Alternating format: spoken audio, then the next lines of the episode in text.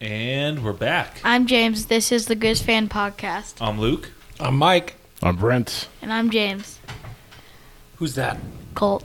Er, Two syllables, that's right. So, we have Coulter here. Are you um, are you realizing that you're happy you get to leave the pod before it's over on a night that Coulter's here? he talks a long time. Long time. He's good for radio because they've got specific commercial breaks, don't you think? I'm getting some laughs, but nothing strong out of there. James was yawning on the couch already, so I think I don't know. He might be ready. Sorry, it's happening out on us. Daylight savings time, you know. Uh, Birthday cake. James, you've been killing it with your picks, though, man. I listen every week. I listen just for your picks. We, we take them straight to the machine. James picked Idaho to win last week. he picked who to win, Idaho to win last week. and they did. Wait, no, who'd you pick last week? Did you miss? Did you pick Portland State last week? I don't know. I'm, I'm getting this mi- mixed up. Let me find what your picks were. I thought you missed one last week. But, yeah, no, James, you're probably beating all of us in picks. Definitely. And Brent's still going on about the winners table. Everyone's in the winners' table today, unless Coulter picks Sac State. Oh no, I I uh, I had absolutely no doubt the Grizz were going to win the game. I know he said it like in a text message early on. Yeah, I, I did like so much Grizz content last week, and I was all the way in. I, I just thought that first of all, Sac State having a busted up offensive line, having okay, we're we're gonna get into the dual quarterback thing. I think that coaches are obsessed with it. I think defensive coaches are obsessed with it, and I don't think it's that good of an idea. Well, it clear like it clearly stopped whatever momentum Sacramento Right. had because they they had the early touchdown. They were Yeah. at least moving the ball a little bit. Yes. Then that the young guy comes in and they did nothing. Right, exactly. Um, before we get too far into the weeds, Sure. James, late uh, night game. What'd you think? Eh, It wasn't that cold. It wasn't that cold. Well, that's good. You weren't sitting on the other side of the stadium where the wind was hitting you. Were you surprised that we beat Sac State so easily? Yeah, I thought it'd be a little bit of a game. Thought we'd win by like 10 or 14, not 27. Yeah, twenty seven with only a three and a half point spread is pretty good. Right?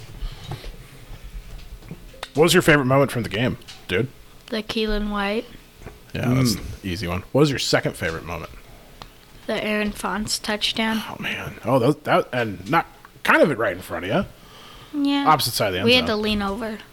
but you could see the Keelan Right. White one that like unfolded. Like you saw it straight down the sideline. Mm-hmm. Because he there, was right? on our side of the field. That's right. I was a big fan of the Junior Bergen pass. That was like his only highlight. I know he didn't get the ball much yesterday. it was weird in our one of our signature wins that maybe or maybe isn't signature or not, depending on what the poll guys say. So what happened? that Is uh, Junior Bergen had a punt return and a pass, right, and one catch. That was it. Yeah. What happened to Eli Gilman in the first drive? I don't know. So they played the first drive and then they took him out the second drive. And this is something that drives me nuts. Like, I feel that they are rotating him too much early in the game. Mm, mm-hmm. Is that what you think? Mm-hmm. All right. What? a- Anything else from the game you want to talk about? Do you want to talk about the 49ers? They had a bye They this had a week. bye. Hey, But a big thing happened for the 49ers, though. They made a trade. Yeah, we scammed the Commanders. Scandal. scammed the commander.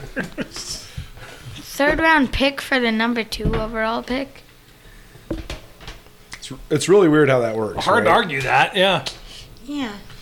I've never understood not the NFL worst trades. trade in Well, some of franchise it- history. First of all, sense, there's right? no players ever traded for players. They only traded for picks.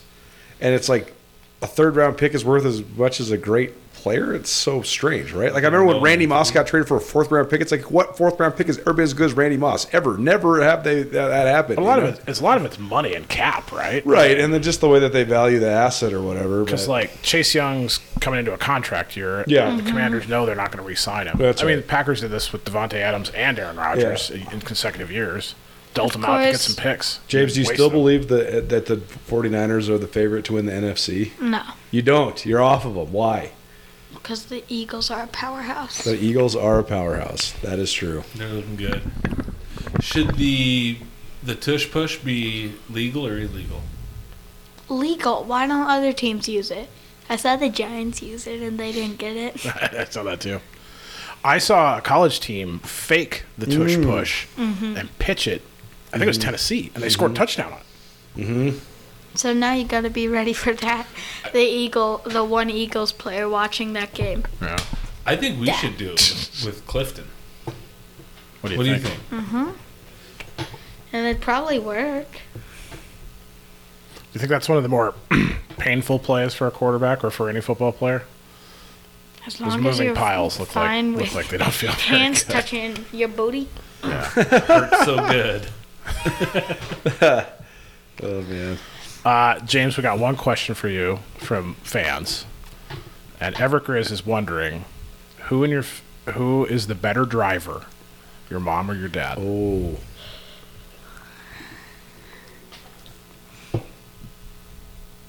I don't feel like I have an answer. Oh. Okay, Who drives more? You All right. okay. Do you arrive safely?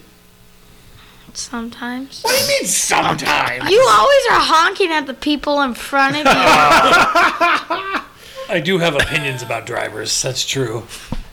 There's too many. There are too many. Reduce traffic. Well, maybe in like two days when you're the mayor, we can work on this. There we go. I think Oh, like add an extra lane. Speak it into All the existence. roads. I think cars should only have so many uh, honks in their horn in a Oh. given year.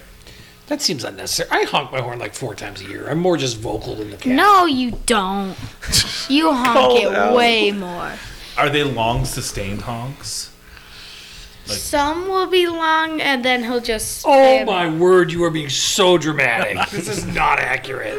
oh my god, I have never honked the horn like that. What's his Yeah, chief? yeah. wh- what does he usually say when he honks the horn about drivers? That's like you know safe for air. Does he tell him to speed up or get out of the way or turn faster? It's a damn green light. Oh, I, wish, I wish your I wish your mom was in here. This could be your greatest birthday present. Is listening to you make fun of your dad. And I'm Actually, gonna that I'm gonna bleep sounded- that and make it sound It worse. sounded so much like That's believable. I was gonna say nobody nobody thinks you're making that up. Oh my god, James, we had another question, but you actually already answered it because Luke Rounds is wondering what your favorite play was from the game. So those were two questions we had for you, buddy. Um, since we were trying to figure out some microphone stuff, here, I hadn't pulled things up. Do you want to pick some games? Mm-hmm. Okay, let me uh, give me a quick second. What was your pregame meal that you had, James?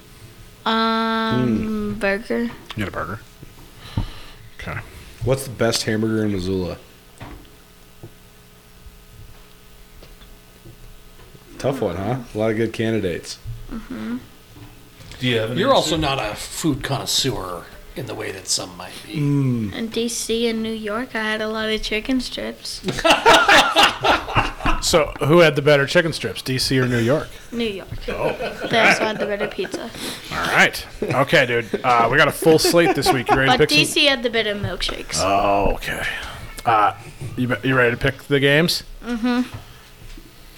Idaho goes to Weaver State, Mm. Idaho. Idaho. Uh, Northern Colorado goes to Northern Arizona. NAU. Okay. Or if I was Bobby Houck, North Colorado goes to North Arizona. Um, Cal Poly goes to Sacramento State. SAC. UC Davis goes to Idaho State. Hawkins versus Hawkins. Father versus son. I don't know. Where is it at? It's in Idaho State. It's in Yeah. Pocatello. At Holt Arena. Oh boy. Idaho State's three and six. Davis is five and four. Davis does have their running back back. Davis also won last week, which means that they're due for a letdown. yeah. Gotta win one, lose one. Sounds about right. What do you think, James? Where's it at? It's in Pocatello. Okay. Oh, Hmm. Idaho State. I like it. Okay. I like it. Good job. Riley Corcoran agrees with you. He called this upset a month ago. Uh, Eastern Washington goes to Bozeman to play the Cats. I wish Eastern was better. Both. You and me both, buddy. Uh, I think then the last one we got And then, and they also not, have to not let up as many safeties. Eastern. Yeah, Cal Poly got three safeties. Three. Is that real? I didn't even follow that. Oh, That's I- I incredible. saw that that has to be at least like a one. record. No, No. the cat game. Oh, of course. The poor Grant Sands snapping it out of the back of the end zone four times. That poor kid. Did, did I make it over him? Did I get the world record yet? All right, James. Last one. Grizz go to Portland State.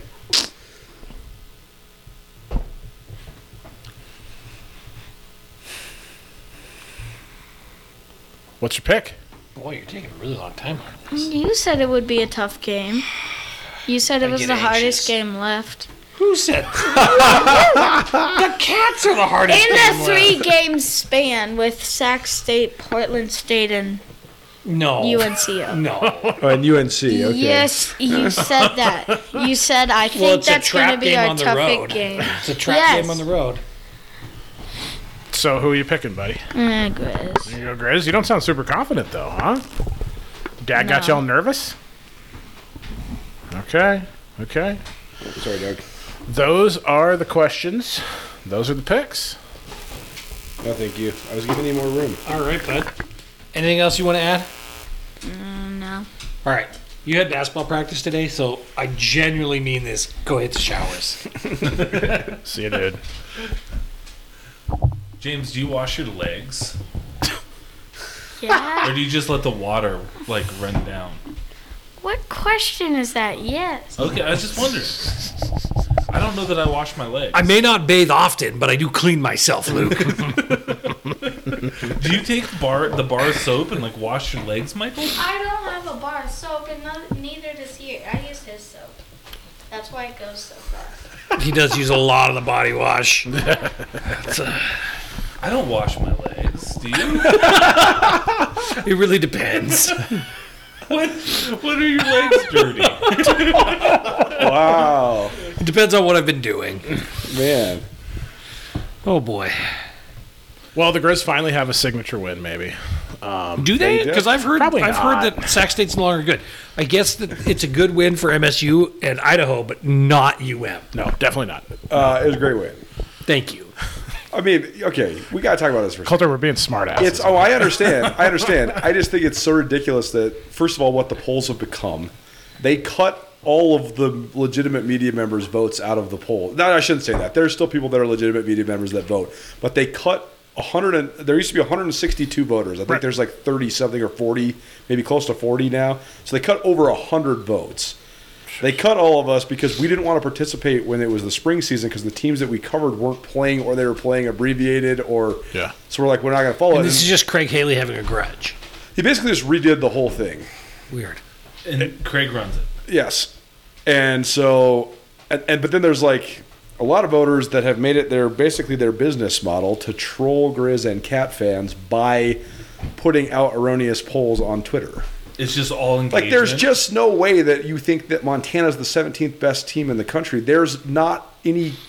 There's only eight good teams in the whole country, and the Grizz are one of them. So that's just it's just false that you're voting them in the teens, but they just want engagements.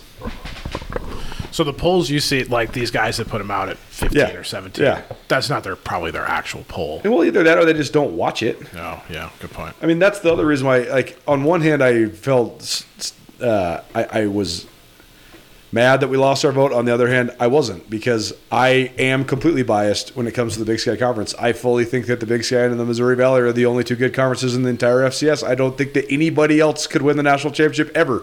So, like.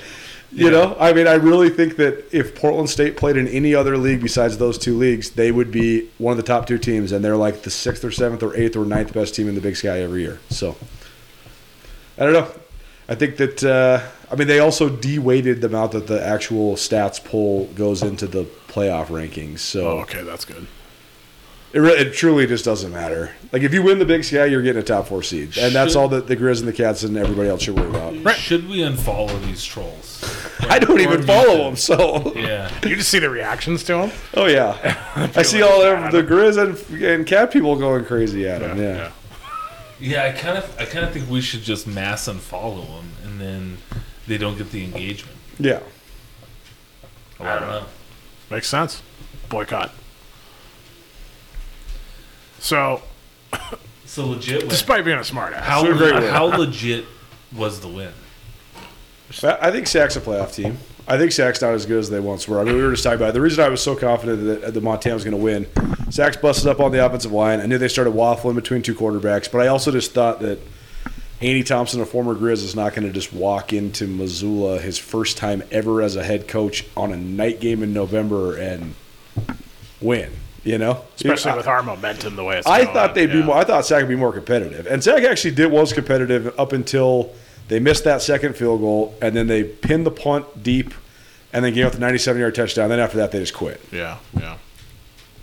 So I was I was surprised by that, but I don't know. I mean, I think that the, the number one thing we're seeing is just how big of an X factor Troy Taylor was. Right. I mean, Sac's had good talent for the duration of their time in the Big Sky. They put as many guys in the NFL as anybody. I mean, Marshall Spurbeck had great teams. Jody Sears had great teams. In terms of talent, the guy that was Yeah. the one that could finish the deal was Troy Taylor. Well, Troy finish the Taylor. deal in conference. That's Not- right. Not in the playoffs. like people forget. Like Yeah. 2014, that Sac State team was one. I mean, they lost 59-56 to Montana State, and if they would have won that game, they would have gone to the playoffs. Yeah. Jody Sears second to last year. He was the Big Sky coach of the year, and that Sac State team won seven league games.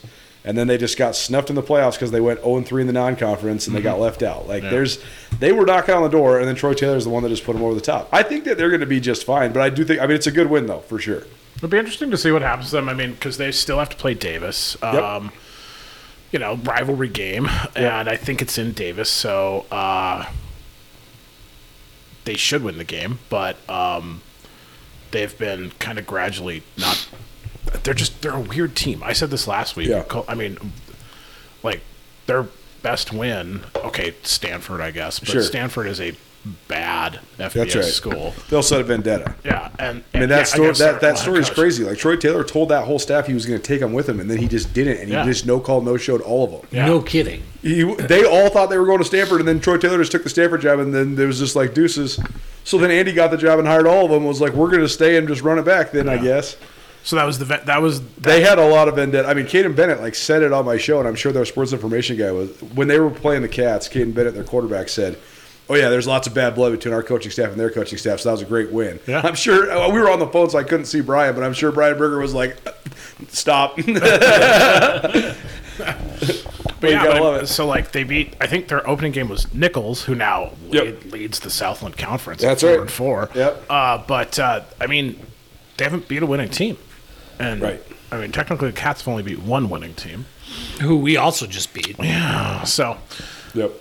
next year, Well, and it's I, gonna get th- I interesting. think Sac, it, it looked like they were really they had a lot of internal frustration heading into the second half. Jeez, Yes. did they ever? Yeah. At the end of the game, right? Like Troy Taylor's trying to get them onto the field to shake hands. Wouldn't do it. Half wouldn't do it. Half just left. I mean, They're gonna have to look at themselves in the mirror and regroup this week because they could lose to Davis. His total bold move to come into Washington Grizz and be like, yeah, let's just talk a bunch of smack and pick a fight with this, this Grizz team. Yeah. Like, you can say whatever you want about this Grizz team. They're rolling right now, but, like, the one thing that you could never question is they have a bunch of tough son of, of I mean, they got Yeah. a bunch of tough son of a guns, man. Like, you don't want to fight those guys. Was there any? Were you? Were you? On field or in stadium pregame, was there anything going on pregame? I had some people ask me No. that, but yeah, The home games are so tough because I do my college game day show right up until half an hour before, and then we got to Ah, okay, tear it okay. all down. Then I sprint in there, and I'm Got just it, sweating okay. by the time I get up to the press box every time. So I wasn't paying attention to that at all. But uh, I, I don't know. I thought it was very interesting how uh, how much Sack set the tone early, and then how much they just kind of regressed and after. they that. lost it. Yeah, immediately. it just They did. yeah. I mean, because I I mean I texted you guys. Yeah. Like after that touchdown, and then we didn't. I don't think we scored, or maybe we went and scored, but I was like, we are. If we don't do something on this drive, this is going to get away from us. Right. Because Sack just moved the ball, and Yep. what's his name just ran all over us the first drive. Marcus Fulcher Yeah. I mean, he had good more luck, yards on that Marcus. drive than he did the rest of the game. for sure. Yeah. it was actually fascinating that they went away from it. That was the other factor I thought was going to be in Sa- against Sac State is that. I, just- anyway, I think the Grizz are the perfect example of this. You have to have something that you're going to lean into. The Grizz searched for what are they going to lean into for the first month of the year. Then they found it and they've done it and they haven't lost since. Yeah. What does Sac lean into? Like Nuge was saying, like Ian Thompson's a defensive coach, but they can't really lean on their defense because their defense is just okay but they're they have offensive personnel, but they don't really have like, oh, are, are we going to give it to nine? Are we going to throw it to sixteen? what are we? Who are we And going? Troy to? Taylor was the play caller, I assume, That's right. Yeah. So and Bobby Fresca's the guy there now is good. I think he's a good offensive coordinator, but it's I don't know. I I, I just think that they are uh, they're a step away. I mean, also you lose those two senior quarterbacks from And last year. Cam uh, who were awesome. Scadabo and Scadaboo goes to Arizona State. big receiver, Pierre Will- Williams graduate. I mean, he's three-time All-Big Sky. Yeah. You know, So you lost Marshall guys. Martin. Marshall Martin's been hurt all year. He just got back last week. You know, so But you know who also lost a bunch of dudes? The Grizzly defense. well, right. And these guys, uh, this is the thing. This is what's, I mean, Well, that's everybody, right? I mean, look, mean, the everyone Cats are loses so people. banged up. I mean, it's Idaho's like, we, all lost, we banged lost up. three uh, All Americans Right. last year and like Totally. stat leaders and all sorts of things. Right. And um, this has continually amazed me, and we keep seeing this more and more now. Whatever they're doing differently this year with the Grizzly defense, and there's a lot of things. It's, Yeah. You know, I'm not a I'm not a coach. I'm not. A, I've never been a player, so I just see things and hear things Sure. from other people. They have neutralized the talents of very good quarterbacks uh, and offensive systems. Yep. Be- and right because I, I, at quarterback club we were watching film of sack and I was like, um, the way they use Bennett in this offense to create space for the receivers. Yep. This guy is good, and then really of good. course, and then uh, That's why running it's so back. strange they waffle between the other Yeah. guy. Why they, then it's good. Why don't you just go with that guy? And it's like their running back is like I just assumed they kept him on the Yeah. shelf for Idaho State Yeah. so he'd be healthy for us, which Yeah. he was. And I was like, this O line's good, these receivers are good, this tight end, if he's healthy, is probably Really the good. best tight end in the co- pass catching tight end in Totally. the conference. It's just like, but we neutral again. We took the whole damn thing away from them. They had what three hundred and what do they got?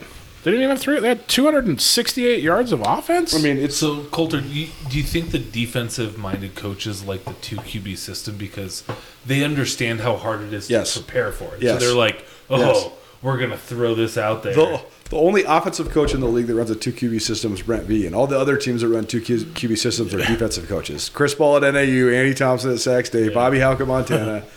Although there wasn't a two QB system on Saturday uh, for Montana, even though we heard there was going to be. Yeah, but if Brent Vegan had a, a, a passing quarterback and a running quarterback, I, I mean, it'd be, Well, that's true. I mean, Malat's been throwing the ball great the last two weeks, but that's a complete aside. Uh, To finish your point, though, Brent, for four years, I, I always say this on my E ESPN show. What you had to do to beat the Grizz defense was not complicated. It was difficult, but it was not complicated. All you had to do was have a quarterback that could step into the pocket, take a hit, and Throw throw, it the down the field. ball down the seam. Yeah. Right? Attack the seam. Think about all the teams that beat Montana All right those up the seam. Eastern Washington team. James Madison, like Eastern. even the Cats would beat him up the seam with, Yeah. with just with the run game instead of you know. But Yeah. that's you just have to stand in there. T- Idaho, same thing. Just Yeah. take the hit, make Right. the throw. Now they're s- they're crossing them up so much because they're running all these combo covers. They're not just running f- Yeah. f- four quarters like they were. They were running nothing but man for four years. Now they're running all sorts of cover two and cover three. I think so much of it's Bradford. I think so much of it's Tim Howe. Tim Houck. Yeah. I think that's why you've seen it build too. Because when you show more and more and more coverages, now it's more and more and more confusing. The quarterbacks have so many different pictures, right? so we're talking about just the defense as a whole. And Yeah. Yeah. So it's, I mean, sure, it's Bradford and Tim Houck. I think those are very big pieces. I know where you're going. Sorry. You've talked about this on your show. Yeah. There's another big element. The, s- the stat monster's gone. They don't, they don't have to cater to anyone. That's right. Like that, it It's is not a- just Robbie Houck. No, It's- it is a wide open defense. That's right. That's Yeah. right. Well, and that's the number one factor. Yeah, yeah, yeah. The number one factor of the Grizz success right now is, and this is why the system works when you don't have quote unquote stars. They have It all comes they- full circle. th- for real though. They have.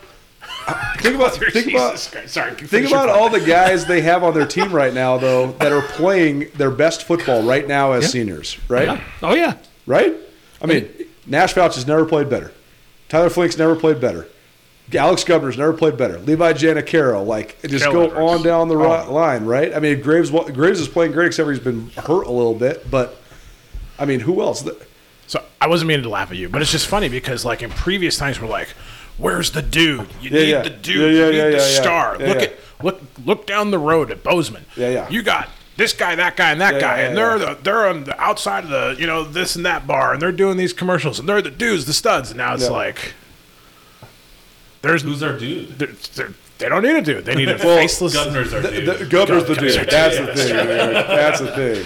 I thought Bobby made a great point on his coach's show last week because I've been wondering, you know, because governor's going to be a fascinating case study for the NFL because he's he's 6'2", 285, so he's He's an he's end, huge yeah. for the FCS, but he's not tall and long enough really to be a, an NFL defensive guy. But he's got the explosion. He runs well enough for sure. Riley asked Bobby who you compare him to. He said he reminds me exactly of Larry Triplett, who played for Bobby at Washington in the late 90s and then played like 13 years in the league, played for the Colts and the Bills. And he's a little spark plug, like 6'2. It's funny we're saying little, Yeah. six two, but, but, you know, 6'2 guy that was like, you know, that's, you know, real Yeah. blocky like Governor. I thought it was a great count. Uh, yeah, an unstoppable engine, right? That's what I see. For sure. Is he, I'm really fascinated to see his like 40 time For sure. at the combine because I think, think it's it's, gonna be it's good. going to be like For sure. I think it's first. Four I eight. think it's first 10, 20 yards. His are- laterals are going to be so fast too, yeah, right? yeah.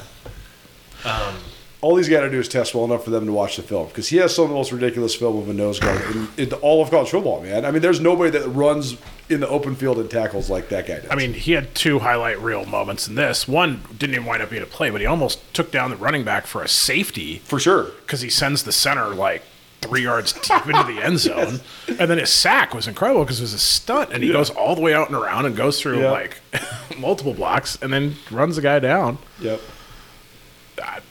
If it wouldn't Yeah. kill me, I would love to know what it would be like to try to stop him or like you know like keep him in place. Right. Like, but it would just you die in the process. Oh, he would be so miserable to go against. Oh my god. I would like to hear what other teams talk, like how they talk about it. Like, totally. like their coaches being like, "Well, guys, I know you haven't done a lot of research on Montana yet, but they have a Mr. Alex Governor. We're gonna call him Mister, and uh, Call him sir when you see him. he's gonna be a handful this week." And then co- they we- hit play on the film, and they're like, "Oh my god!" So we, we call him King Pig. King Pig. I love him. I love it. No, we had uh, on my uh, Idaho our, our Vandals Weekly on Skyline Sports. We just do a little half an hour deal on the on Ida- Idaho every week. We had their center on because he's a true freshman. Yeah. and he had to go against Governor and Sebastian Valdez back to back weeks. it's like, welcome to the Big Sky, buddy. I was like, you like Luke's point. I was like, you didn't die, so you get to be on the podcast because you survived. You're this. still alive. yeah, I mean, with the, this run against you know uh, Davis, Idaho, and Sac Yeah. in terms of you know ranked wins, this defense has continued to just completely exceed all expectations I had for it the whole year because I think. We were just kind of continually like the amount of guys they lost, Yep. brand new DC that's never Well, how about, had that job how about the guys before. they haven't had too? Because it's not just losing O'Connell, Ford, and Robbie Hauk. Yeah. You know the other seniors. It's Oh, and then the injuries. Jacob McGowan's supposed to be a senior on this team. He graduated early because he got so hurt. Yeah. Henry Noose is supposed to be one of their starting DNs. He got hurt during fall camp. Noah Cashman is supposed to be their number two inside Sparingly guy, played. and he's been yeah. battling this growing all year. So, I mean, they've done a heck of a job, man. I, mean, I, I thought coming out of NAU like they were dead and buried. I thought it was going to be the We all longest did. season Yeah. in my life. Yep. Yeah. We all did, right? Well, I mean, after what it kind of felt like sneaking by a D two team, right? Right. And then going to NAU and dropping one, I was like, Oof, right. Funniest thing that Bobby said on Riley's show so far this year is that he still, still, I, I- I'd love to ask him after playing sack, but he still says that Ferris State's the best team they played. I think that's a bunch of bullshit. Well, that's just. I was gonna say that's just him trolling. I mean, That's why that kid has us at 17 in the polls. yeah. uh, It's just, it's just Bobby giving it right Ferris back. State alum. Well, and then you know, and then even like after NAU, we only closed out Idaho State twenty eight twenty, right? Like I, But yeah. I was like, I don't know, guys. Like, Yeah, for sure. this- Like this Man. isn't the year, but It's just- Idaho State's kind of good, though. Idaho State's going to have an influence on the playoff race. Watch them go, watch them beat UC Davis this week, and watch them give Idaho a game the last game of the year. I would love God, that. I would love that so much. What if Idaho? St- I wish the games were at different times just so we could have like the excitement of it. like, what if Idaho State beat Idaho and then we knew that Cacras were just for all the marbles? That'd be so fun. It would be wild. Well, yeah. If we beat, are the games at the same time? Well, let's see. I'm gonna look it up real quick. I was gonna say if the Grizz beat the Cats, then and We're Portland- probably before them because that, that's a Well, dead- because it's a noon game, so it's gotta it be the- looks it looks like the ISU Idaho game isn't scheduled yet. Oh yeah, it says all day. Oh my god! Seems like a long game. Uh, yeah, all Seriously. it just says all day on the Big Sky website. Uh, ESPN has it at 5 p.m. So yeah, I guess then uh, you're right. If the Grizz win, they don't need any help. They don't even need a scoreboard watch. It would just be hilarious if that's how Idaho's thing came to an end this year. That'd be so funny. Well, you wonder. I mean, Idaho is a team that. If the Grizz beat the Cats and win the conference outright, Yes. that team's going to be sulking at five o'clock. Right, right, right. Totally. Wow, that's actually an interesting point. Yeah. So you Because think then they're going to have to. I mean, because they ha- they're going to need, even regardless if they got the auto bid or not in play, they need to win that game for their seeding. their seeding, purposes. yeah. if Eck.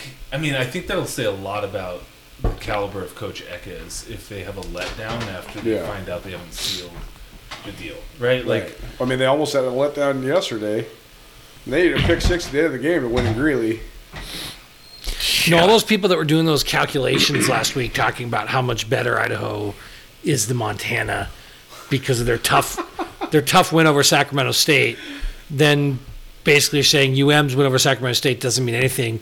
But uh, you know, Northern Colorado didn't even get hundred yards against Montana. Right. Right. I watched them like that picks. I mean, they were driving to score. That game could have been tied For sure. in the fourth quarter with less than Sure. three minutes to go. For sure.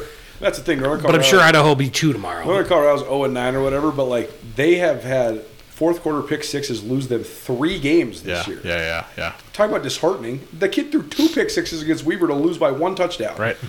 And then they threw a pick six against Sac State, and then they threw a pick six yesterday. to Are lose. these all sermon? Yes. Oh man, poor guy. poor guy? the Idaho fans like kind of reverse engineering why they're like better than they are. Sort of reminds me of that Always Sunny, like when Charlie's got the conspiracy theory board up, and there's just like strings, Strings everywhere. The- the Everywhere. meme Being that's like- now- Yeah. Yeah, but on these drives they were so good. Oh man. Um, I these home games we've been these two both the night games. They had a lot of fun in a lot of these. It was home games, fun. right? Yeah. It was a blast there. I mean, the tailgate scene was up early and going. Yeah. I There got was, the- there was a lot of open seats, but it was it was still loud. There weren't as many open seats as I thought. I, Really? I would say maybe twenty five hundred. I don't like. The, the part that was weird is that they were like so evenly spread out. It wasn't that's- just like little. Sometimes there's like pockets where top they're- corners. they're- I yeah. I judge like how full it actually is by the south end zone, and the south end zone was pretty full. Yeah. But you had pockets of missing seats. But I mean, I, I was pleasantly surprised for compared to what I thought it was going to be. But I, I mean, like my my dad, who's eighty, was like gonna go, gonna go, gonna go, and then when the wind started picking up and the rain started rolling in the afternoon, he texted me. He's like, "I'm just gonna watch from home." So I wonder if we had a lot of um, older, Yeah. fairer weather fans who were Sure. like, "This looks like a game to watch from You could, get, TV." you could get a ticket for like six dollars on StubHub like the hour before the game. yeah, yeah, and there were a lot of Send me people a standing screenshot. outside trying to. sell tickets. Yeah. Oh, interesting. Yeah. Yeah. yeah, I had a hard time selling ours last week for sure. Um, Yeah. I, crowd was great though. Uh, love seeing the black jerseys since I, you know, called for You it. called it right. They, they're just. totally called it. Yeah. What do you want next, Brent? I don't know. I gotta think about what I, I know want. you're like the wish master. Like, what what, what Yeah. do you want out of Grizz Do you have Athletics? something on Cantas? I do. I, I have I have deep dark secrets on Kent and Bobby and the whole How about athletic uh, program. how about we get like popcorn service on Media Row for basketball games? That's why asking way too much. I'll just go get my own popcorn. That's not that hard. You mean you can't? That they won't popcorn's give pretty you- good. They won't get you popcorn down there. I just go get it though. I mean, it's not like it's that big of a deal. It only takes ten minutes. I can't like grab one of those like little score runner guys and be like, hey, hey buddy, here's five Hey, bucks. buddy, go get me some popcorn. Uh, Grizzly offense puts up what is it, five hundred and forty-seven I yards. just 300 plus rushing yards. You know, we had a few people on Twitter tweet us about it, but I mean, that last touchdown drive, or maybe the second last, whatever, where it was like how many plays? 13? And it was all runs. Like It's Bobby Hawk's dream. I think I, I think I counted. I Yeah. think in the fourth quarter they had like 16 or 17 plays on offense, one pass, 97 yard touchdown. Everything else was a run. you can do it, make it count. Yeah, and and and the other possession resulted in a score as well. So what is it about the O line? Is this all the splits, or Splits did are they interesting. did they figure out how to block? I think that they figured out how to rotate Okay. a lot. I mean, Forbes doesn't come out, but they rotate the guard They rotate spots and the everybody right else. tackle spot quite a bit. Yep. I mean, Cannon Pamphilov is is like a a, dude. he's a valuable player, man, because he can play all three spots, and so he Right. and then he can go in and keep everybody else fresh. I think Liam Brown's made progress. I think Grimswood's made progress. Walker still leaves something to be desired, but he's just such a he's so intimidating that I think you know. It's just interesting, right? Because their biggest weakness is the pass blocking, but then they finally just figured out, okay, let's just use the guy who can run and just get him out on the edge, and then we don't have to have a pocket, Yeah. and it's fine. outside of like the first two possessions against Idaho State, where they're like suddenly, let's see if this O line can pass block for ten seconds. I mean, everything else seems to be working pretty well. Yeah. but yeah, yeah. I was really surprised by the yardage. Like I, you know, you have a 97 yard touchdown, and then there's you know a couple big runs. Osmo and I think Gilman had a few, and McDowell had a long one. But I was just like, what 300 on the ground. I mean, and we were talking about this earlier in the year, uh, and it, and it even happened once they'd settled on a quarterback. Idaho State, Davis, and Idaho. Uh, the Grizz had the ball in the fourth quarter and needed to run the clock out and couldn't do it, and so it came back to the defense to force a tu- turnover to seal the deal. Uh, not the case against Sacramento. It was Sac couldn't stop a nosebleed in that in the fourth quarter. And it was something to see. It was fun. awesome. Yeah. So, can I make a confession to you guys? Let's hear it. Well, I missed the first half. Whoa. I was, well, we know because Brent found some of the people you dished from Shelby. So and they're like my surrogate parents. Oof. Like, if I would have lost my parents tragically, they would have probably raised me. I mean, I had a lot of, I have a lot of family. Like, And you ditched my Aunt them. Ruth. I was sick, Mike. okay. and I watched the second half on TV. Um, rewatched the game today on off the Willie the Bronco two or Yeah. whatever his YouTube channel is. Have you seen that? No. He posts like a ton Breaks down the of games. FCS games Yeah. Okay, cool. on YouTube. But I'm too li- um, busy listening to three hours worth of Grizz fan podcast. why, would you, why do you hate yourself? um, but That's what I listen to when I work out. When I When pretend I- like I need to argue with you guys in the midst of listening to it, Coulter's yelling at someone in the random gym again. people on the and then I like, treadmills next then I to just you are text like- these guys like 17 responses in a row about what they're saying. But anyway, when I, by the time I tuned in into the second half, right, like when I'm watching this Yeah. game live, I could tell, like, essentially from the first snap of the second half, I was like, "Oh my god, like, s- this is not the Sac State team that you prepped us for." Yeah, no. like Yeah. that was a different squad. Oh, for sure. Yeah. What if the Montana squad is also different though? That, I mean, that, I the mean, it most clearly is. The most striking part about what Bobby said in the post game was he said, "I cannot wait to play next week because this team has gotten better, so much better each of the last three weeks, and we are going to get that much better again." So what's go ahead. Oh, well, I was gonna say, think about his comments because how many weeks ago did he say? we're aesthetically unpleasing? Davis. Davis game. Yes, Davis. we are no, Idaho. It was not Idaho. as good as we were at this time last year. Oh, yeah, you said Yep. that. right? Like he, Or he said, "He said we're not built to pull away Well, from teams." And the you know, thing he's- that's amazing is we've been waiting in this second round of Hauk for like this get better every week kind of like run, right? Mm-hmm. And it, it just hasn't come. There have been bits and pieces, but you know it, it hasn't come in the second round like first round. But it took us like abandoning all hope. Like we sat here and talked about between NAU and Idaho State, like how, boy, this is going to be a painful season. Like Yes. they may win games, but like the things that they were struggling with, we legitimately felt like they can't get better Right. In a season. Yeah. in the season. right, And I mean, like I- it wasn't just us. I mean, like people who played, right. and yet this is now the most improvement that Bobby 2.0 has had. Yes, It's kind of crazy. does I mean, has Bobby hit it to you know in the second stint? Has he had a team that has made you more excited than this one? Was it that maybe when we beat Washington? this team's way more Yeah, exciting. maybe in man. the in the moment when we beat Washington, you're like you let yourself kind of think like, oh man, but like they dominated Sac State. They, they also have eliminated so many of the things that has made them so frustrating over the last several years. One of the biggest keys to success in the FCS is having self awareness and being able to diagnose what you do wrong and then fix it. Right. And they refused to believe that some of the things that they were doing was incorrect until now. And then they went and fixed almost everything. right? I mean, think about how think about how much of a departure it is for basically the first 11 and three quarters seasons of Bobby Houck's time at Montana, if they had the ball pinned down against the end zone on the three yard line, they would just run it and run it and run it and punt and say, We're going to play field position because our defense is so awesome. And instead, they took a shot and scored a 97 yard touchdown. That is a complete departure from anything Bobby Houck has ever done. And And we had a lead at that point. That's right. They Yeah. still That's took a right. they shot. still did it. But it was like, you know, it's Bobby reading the moment, like sweep the leg, step on the throat, whatever you want. But you also heard Cliff McDowell talk about it after the game. Could someone make a meme of Bobby with like the Cobra Kai? So but McDowell said it after the game, like not only did they go for it, but they ran that play based on something Sac State showed them earlier in the game, Right. which, honest to God, for the last four years, Yeah. just hasn't felt like something they did on Exactly. offense. Which I know is an oversimplification because I'm sure. they did, but like he's like, yeah, if we see that look again, we're going to pump fake to Bergen, and you're going to be there.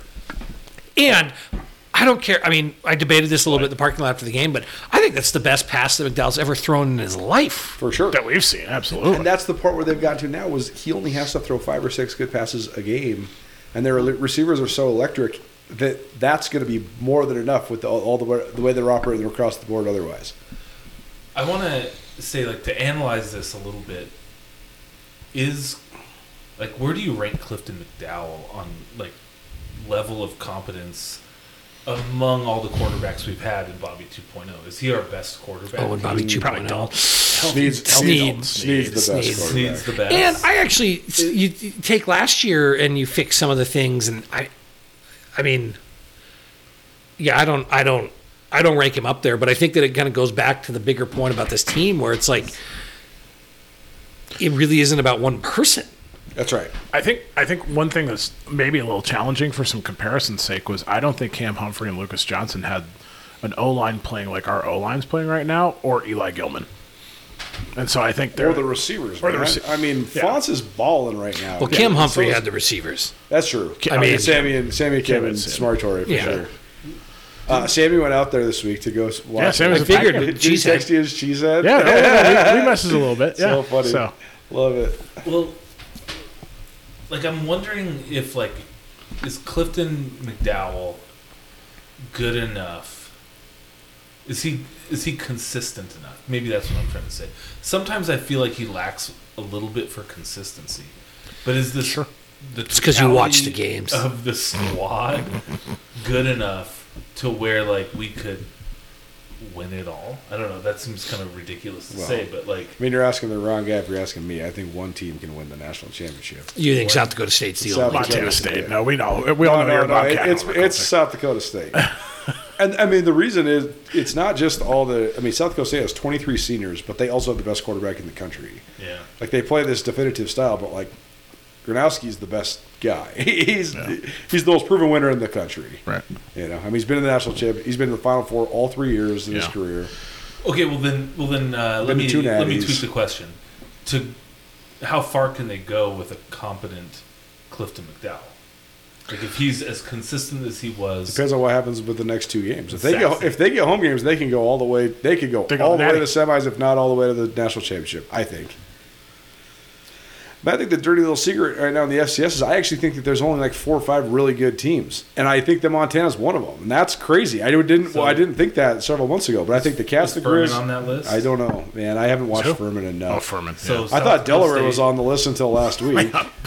yeah. South Dakota State, Cats, Cats, Cats, Grizz, Idaho. Incarnate Word. I'm just kidding. and Northern Iowa. No, um, I Southeastern. mean, this Missouri. all comes down to home games, right? Missouri. It's just who- it's just who is going to be at home.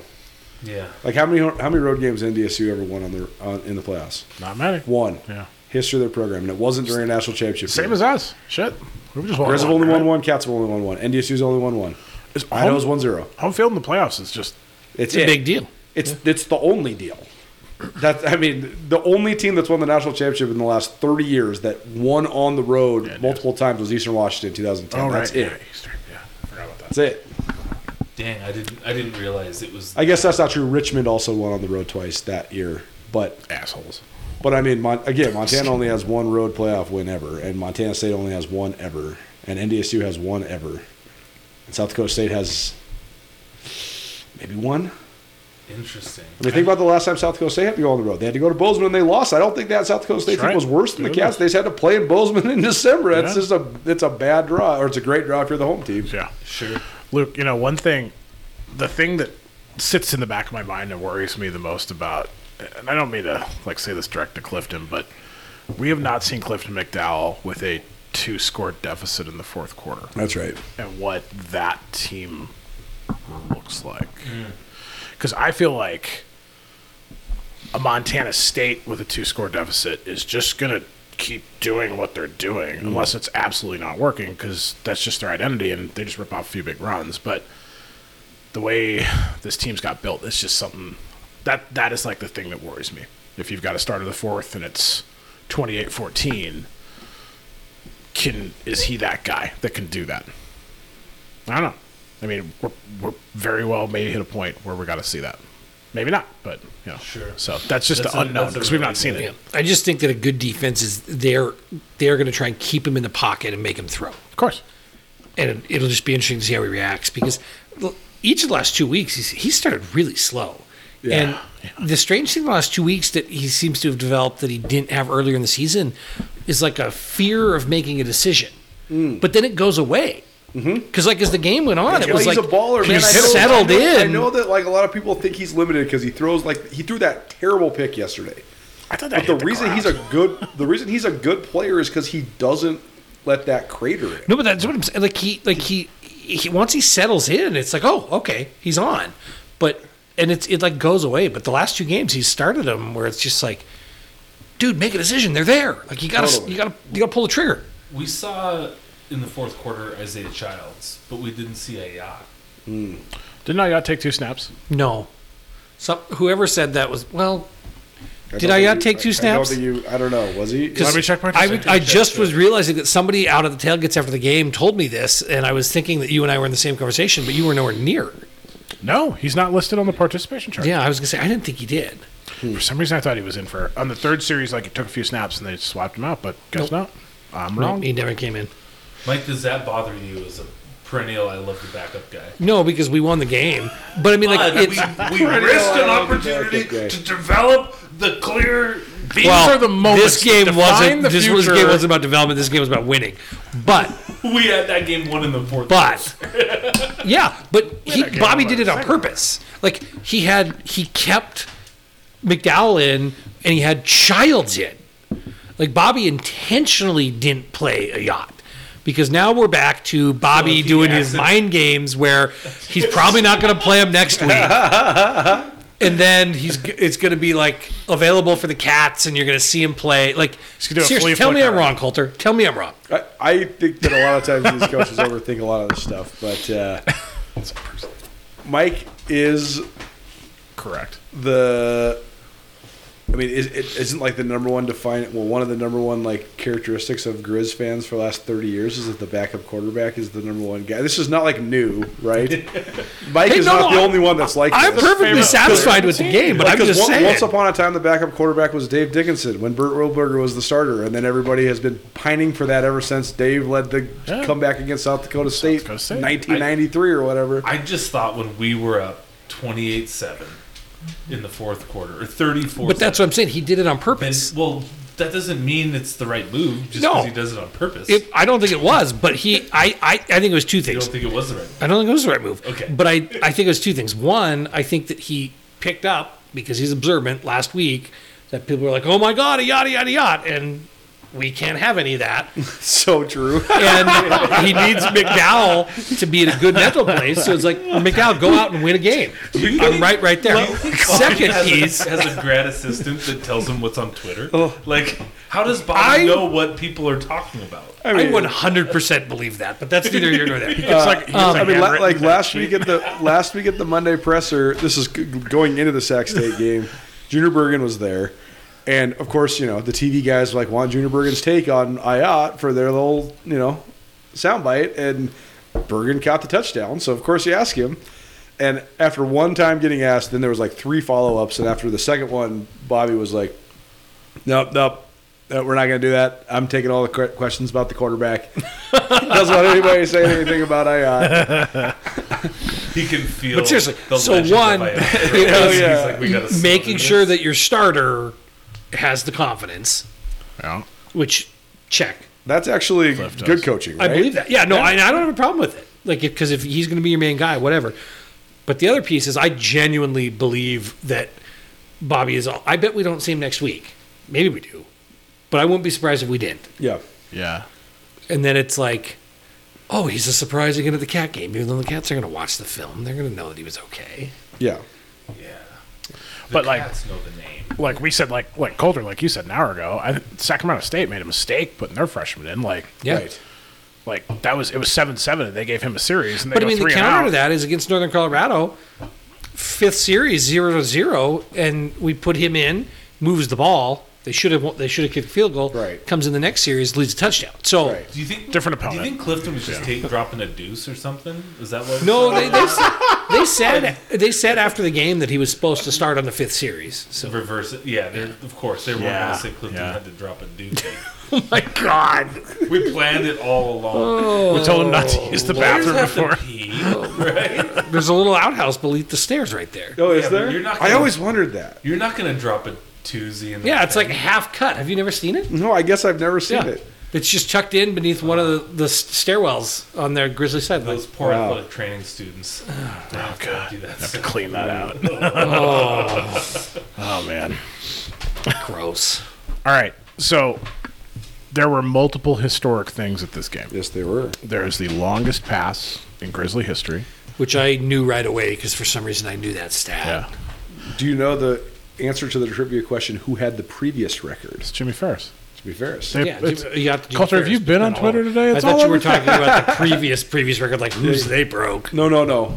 yeah. yeah, Oh, yeah. Jimmy Jimmy Ferris, ninety-seven. Yeah. Yeah. Portland State. It's Matt Wells before him, right? Uh, I think that's right. Okay. Um, Bobby Hawk sets winning a Big Sky coach. We kind of saw and knew that one was coming. Uh, I don't. This is not a record of any sort, but I don't know if I've ever seen 200 people get unsportsmanlike conduct penalties. How stupid is that? What are we doing? So this is my thing, like my uh, my uh, crazy, like what the hell happens next. But there's a small part of me that wanted another dust up to happen. so then- that they, just, they just had to eject like sixty people. Is the game over? Like, Can you imagine the pandemonium if like the starting lineups for both teams got thrown what if they out? threw everybody out? oh man. That's a forfeit. of all the things that that I had thought about. That was the after- weirdest thing. after like It was so weird. the blanket, you know, like ruling. Everyone's gotten unsportsmanlike. Well, I didn't. I hadn't thought about that, but Yeah. I actually kind of thought it probably worked. Yeah. Like I think I think I, I think you're right. But so we've seen everyone. We've seen instances. This is why I was asking you the pregame. Mm-hmm.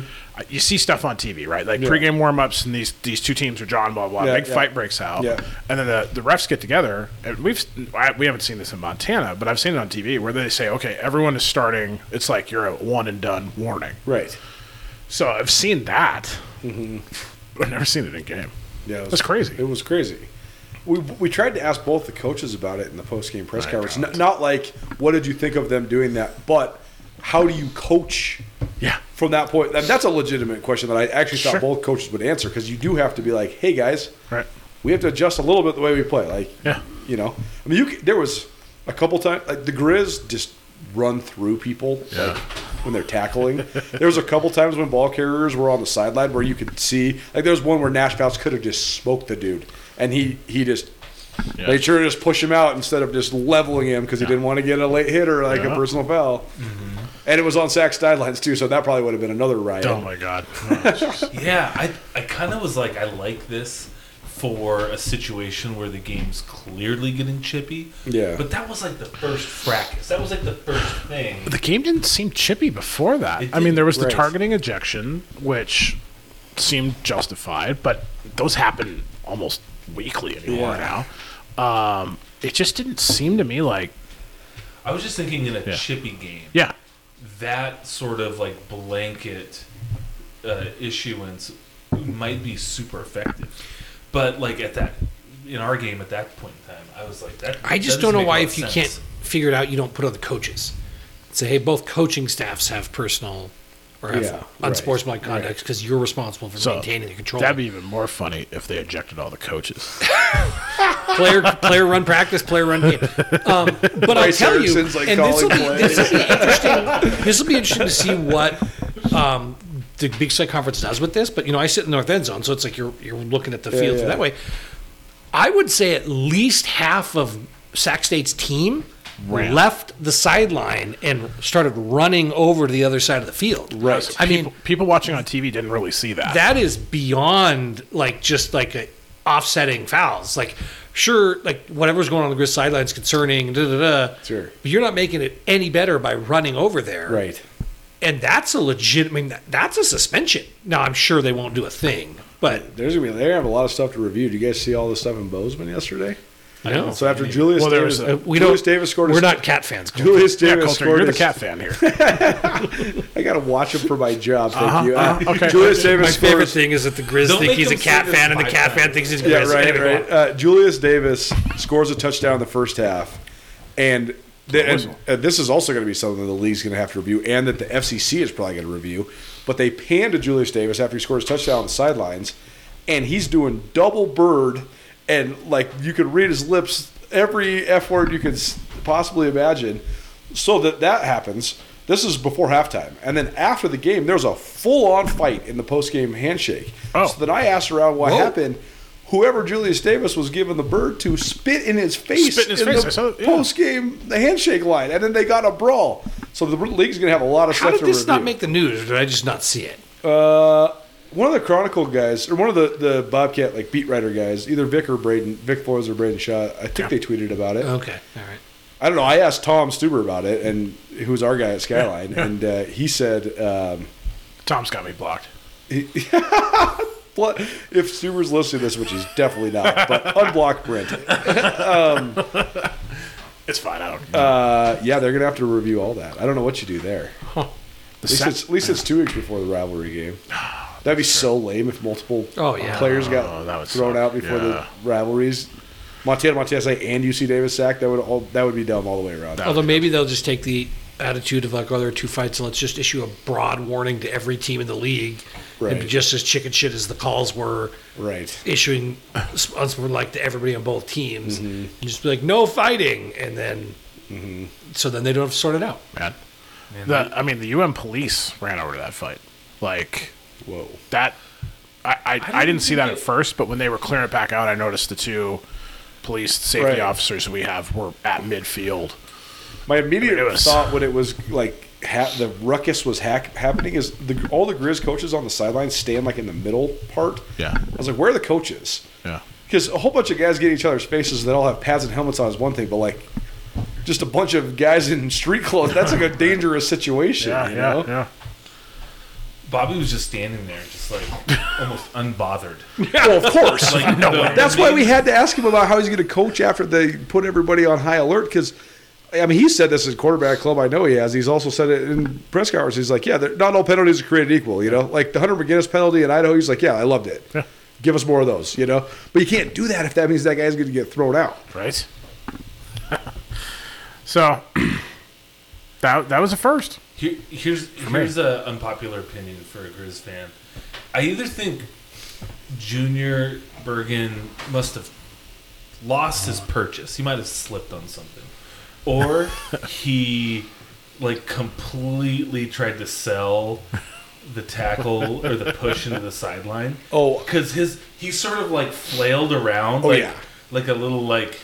I Yes, don't know. he flailed. He flailed, and He I'm did. like, he did. was I noticed that rewatching it today. was that on purpose? Okay, so- or did he like legitimately lose? You guys don't think this his is- balance, but he doesn't lose his balance. He's the most athletic guy. on the field, right, Like, right, He's right. never lost his Right, balance. right. Here's a funny story. So I didn't know this. Did you guys know that they replayed the games on terrestrial television on Sundays? No, Okay, so I, I walk into my fiance's grandparents' house. Uh, it's her grandpa's 88th birthday. It's uh, and Grandma's 86, and Grandma's watching the Grizz game live. It, it looks like it's live, and I'm like, she's like, oh, do you know who won this? And I was like, oh yeah, I, I was there last night. She's like, oh, well I don't know, so don't tell me. And she like pauses it, and. Uh, I love that. uh, right? and, and I was like, Darlene, I am so impressed that you set up your E ESPN Plus and that you're streaming this. She's like, Oh heavens, no! I would never know how to do that. She's like, This is on the terrestrial television. Oh my God. I was like, Wow, I had no idea that they replayed it. Anyways, that was what wa- I, I rewatched the Bergen thing multiple times because I had her replay because that was the part of the game that was on when I was out there. I just had no idea. It's a great service for older people to be able to just watch it the next day. I thought that was awesome. That's amazing. Yeah. He definitely flailed, right? Yeah, He right, sold it. right. He was trying to sell. it. Also, how great is that that she lives uh, such a disconnected life that she had no idea who won or not, and was just Oh totally organically watching the game in the middle Um, of a Sunday afternoon, happy as a clam. I'm so jealous. I know. I was right? going to say, that sounds delightful. It sounds delightful. No spoiler alert ever. She's just watching the game, have, having a soda.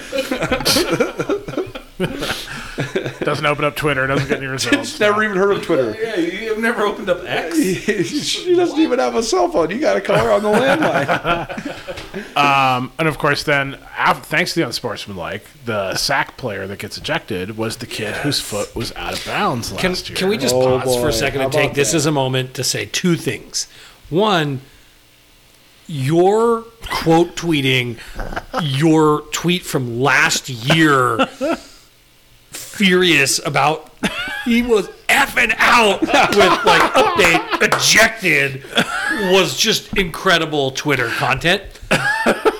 But you post fun wins with just a little bit of liquid courage in you are so enjoyable. Like I stayed around the tailgates for a long time. I got home, so I was get- in bed at like one o'clock, and I'm just like scrolling through Twitter, like making sure that our followers see all your great work. So I, I had not used the bookmark feature of Twitter, and then actually, Mike, uh, it was used against me last year by Thorny with the R and R Catcast, Oh. who bookmarked my tweet from 2021 calling Brent Vegan Rob Ash 2.0, and of course, then Thorny retweets it last year after the game, and you know, rightfully so. I get absolutely dunked on, uh, and so you know, I was like, "Wow, how do you how do you remember that?" And it's like, "Ah, bookmarks." So a little bit. Of I fun. don't. I don't think he should have been ejected. For, well, He's but it's unsportsmanlike for he taking threw your helmet his- off on the field. He threw his helmet down with one second It's dumb. to Yeah, go no, and a I half. get you. It's dumb. And he was pissed that his team couldn't run a play. well, that was in the thing. Then the team like got they got in a fight with each other.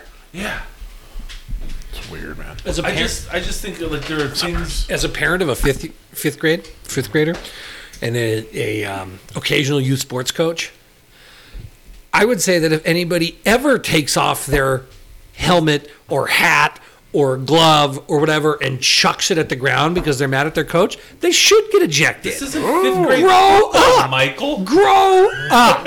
It was bad timing, too. Like, especially, g- they- they'd already done that. I knew unsportsman- exactly what happened because I was like, dude, that just get through it. And the ref Right. goes to throw his flag. I was like, oh, that guy's getting If, you're, ejected. if you are that mad, just go to the locker room. There's like four seconds left in the first half, right? Just go punch the paper towel thing Throw- in the locker throw your room shit with in the no locker. refs around, right?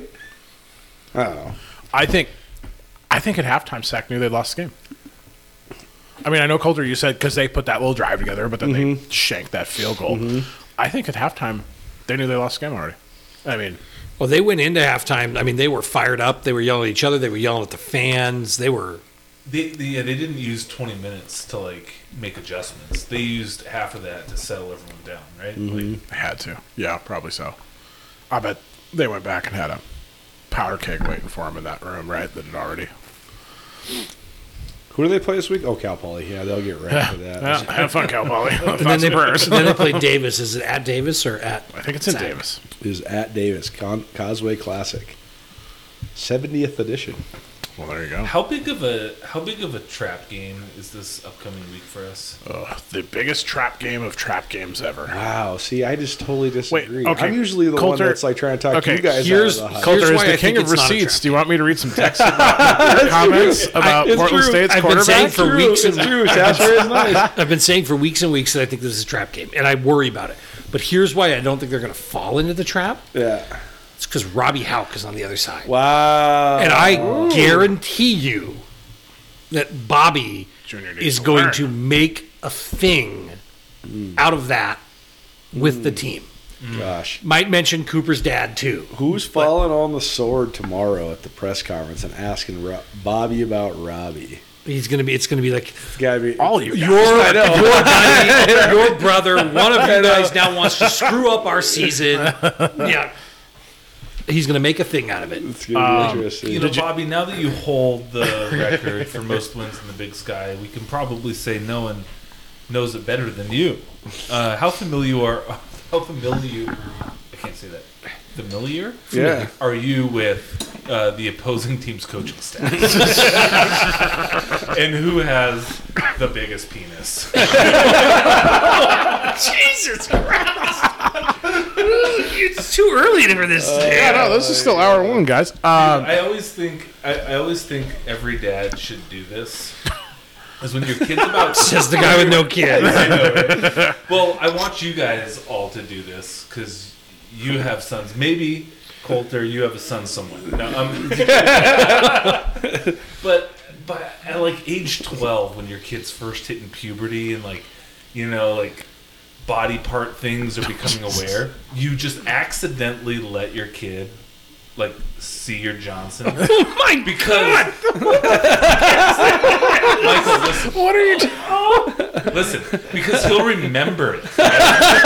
he'll, be like, he'll be like, my dad was hung like a horse. oh my god! He'll think Oh my so. What I'm saying is, Michael.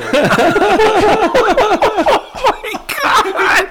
Just one. Just This just one has to one. be marked explicit now. This one's getting the explicit mark in the pod.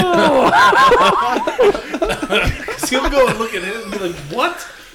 What just happened? My dad's insane." And then he'll never forget it. And then I think, I am happy you don't have kids right now. And then 20 years later, when you're the head coach of the Montana Grizzlies and he's the safeties coach of the Portland State, yeah, you guys will make eye contact. No, across the field, Uh. Bobby's on the sideline. He's like,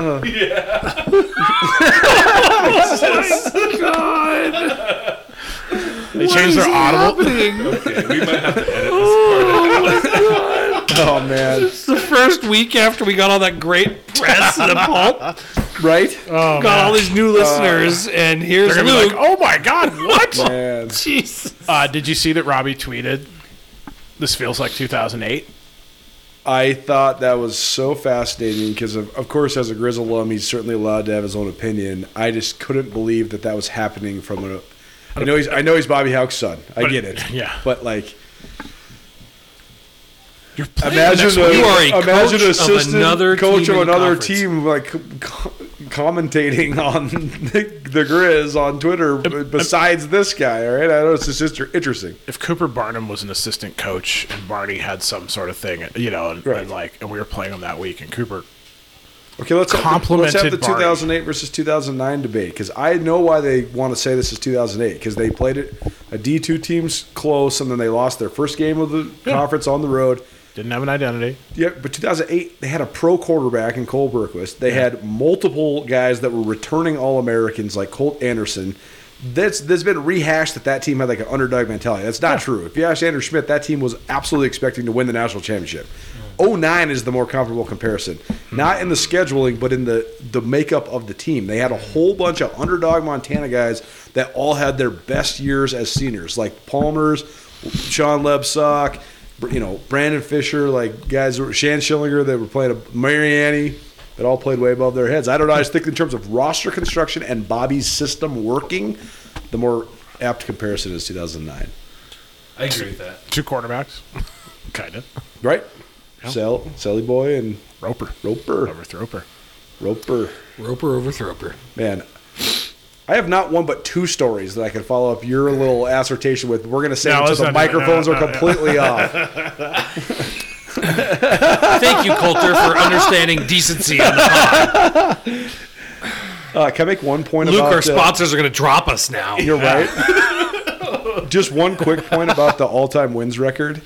Jer- I love Jerome Sowers. Jerome Sowers has done a lot for me in my career. He's been wonderful to me forever. He's an, such an awesome guy to talk football with. He's such a great dude. He was on the staff of the '95 championship. Right, team, like, I mean, he was. like, I know people in Grizz Nation Missoula that, sometimes, lo- too. that- I know older Grizz fans love Oh, him yeah. because he was Yeah. around Missoula forever. His, his buddies with my father-in-law. Yeah. it's way better for the Big Sky Conference's reputation to have a guy that is 124 and 35 have the all-time wins record than a guy that's 123 and 120.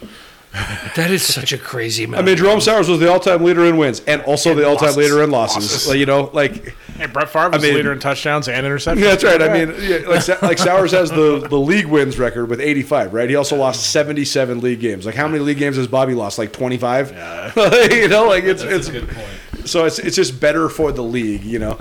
Like you know, you look at the bigger the body of work. I mean, Coach Yeah, Houck is getting yeah. close to 100 games above 500 at Montana, or above yeah, above Yeah. Yeah, like 500. how That's many amazing, Games in a row can he lose and still be above 500? right? Like He could lose 90 games in a row and be above 500. it's pretty crazy.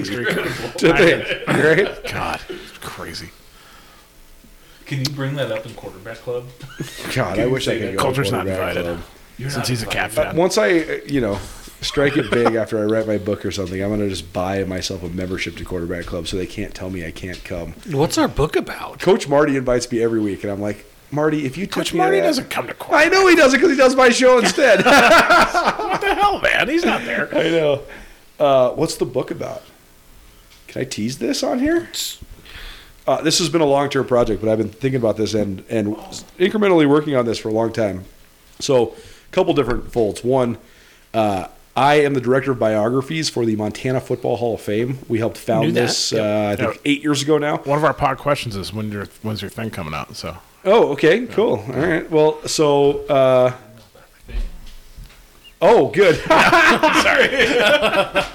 Mike's like, hell is gotten Not that thing. Talking about your book, okay, save us. So, so I, I've written bios on a, a- a variety of guys that uh, are from Montana that that then went on to play professional football. So I've done a lot of legwork just on that dynamic. Aside, I also have um, a friend who also is a, I guess, a colleague you could say, sort of uh, secondarily, but she did her PhD study in sociology on the dynamic of people from tiny little towns that have college degrees. So people from places like Shelby or Chester or Glendive or whatever. And the study was on two two different types of people. People that are from there, left and go to college, and then came back. That's relatively common. But more fascinating, people with college degrees that aren't from there like someone with a college degree that works as a doctor in Chester, you know, or something like that. In the midst of this sociological study, she found this fascinating statistic that 55% of NFL players over the last 30 years are from towns of 40,000 people or less.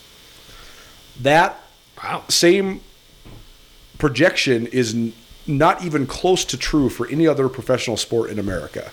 The vast majority of guys in the NBA are from giant metropolitan areas. The vast majority of Major League Baseball players are from warm weather climates and the hockey model is probably interesting, but it's way more yeah. conglomerated because you're from cold weather places. So you're certainly from rural places, but you're also from really cold places.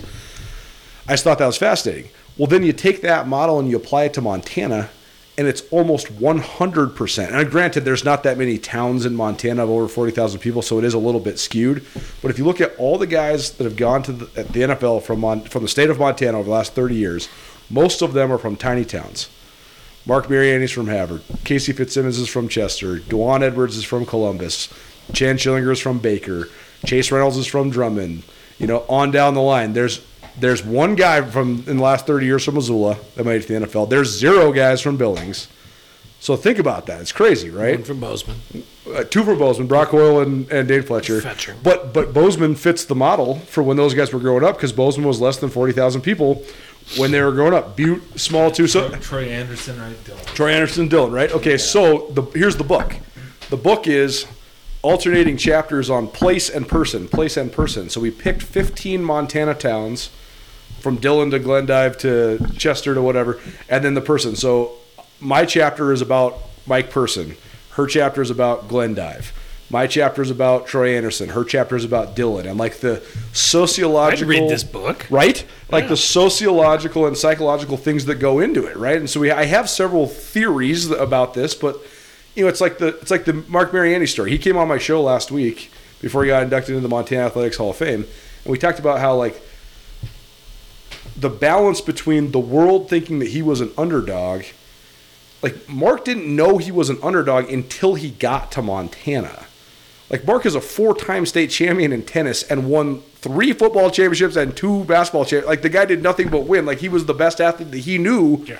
until he got to Montana. It's the same thing with Shan Schillinger. Like, Yeah. oh, I'm from middle of nowhere, Montana, but like I don't know. I've only lost one football game in my life. Like Shan, Shan went 49 and one in high school. So there's that winning mentality. There's also the multi-sport thing. There's also the small town thing. There's the discipline that comes from being a small town. Most of these guys are coaches' kids. That's also a factor. There's the ag part, the working class part. So, anyways, we're gonna hash this out. But this is something I've been working on for a while. I think I'm gonna be able to repurpose a lot of my football Hall of Fame bios and just kind of extrapolate those. So, I have no idea when I'm actually get, gonna get around to diving fully into this, but this is certainly something that's gonna happen, and I think people would be very Sounds awesome. interested Yeah. by it, right? I love this idea.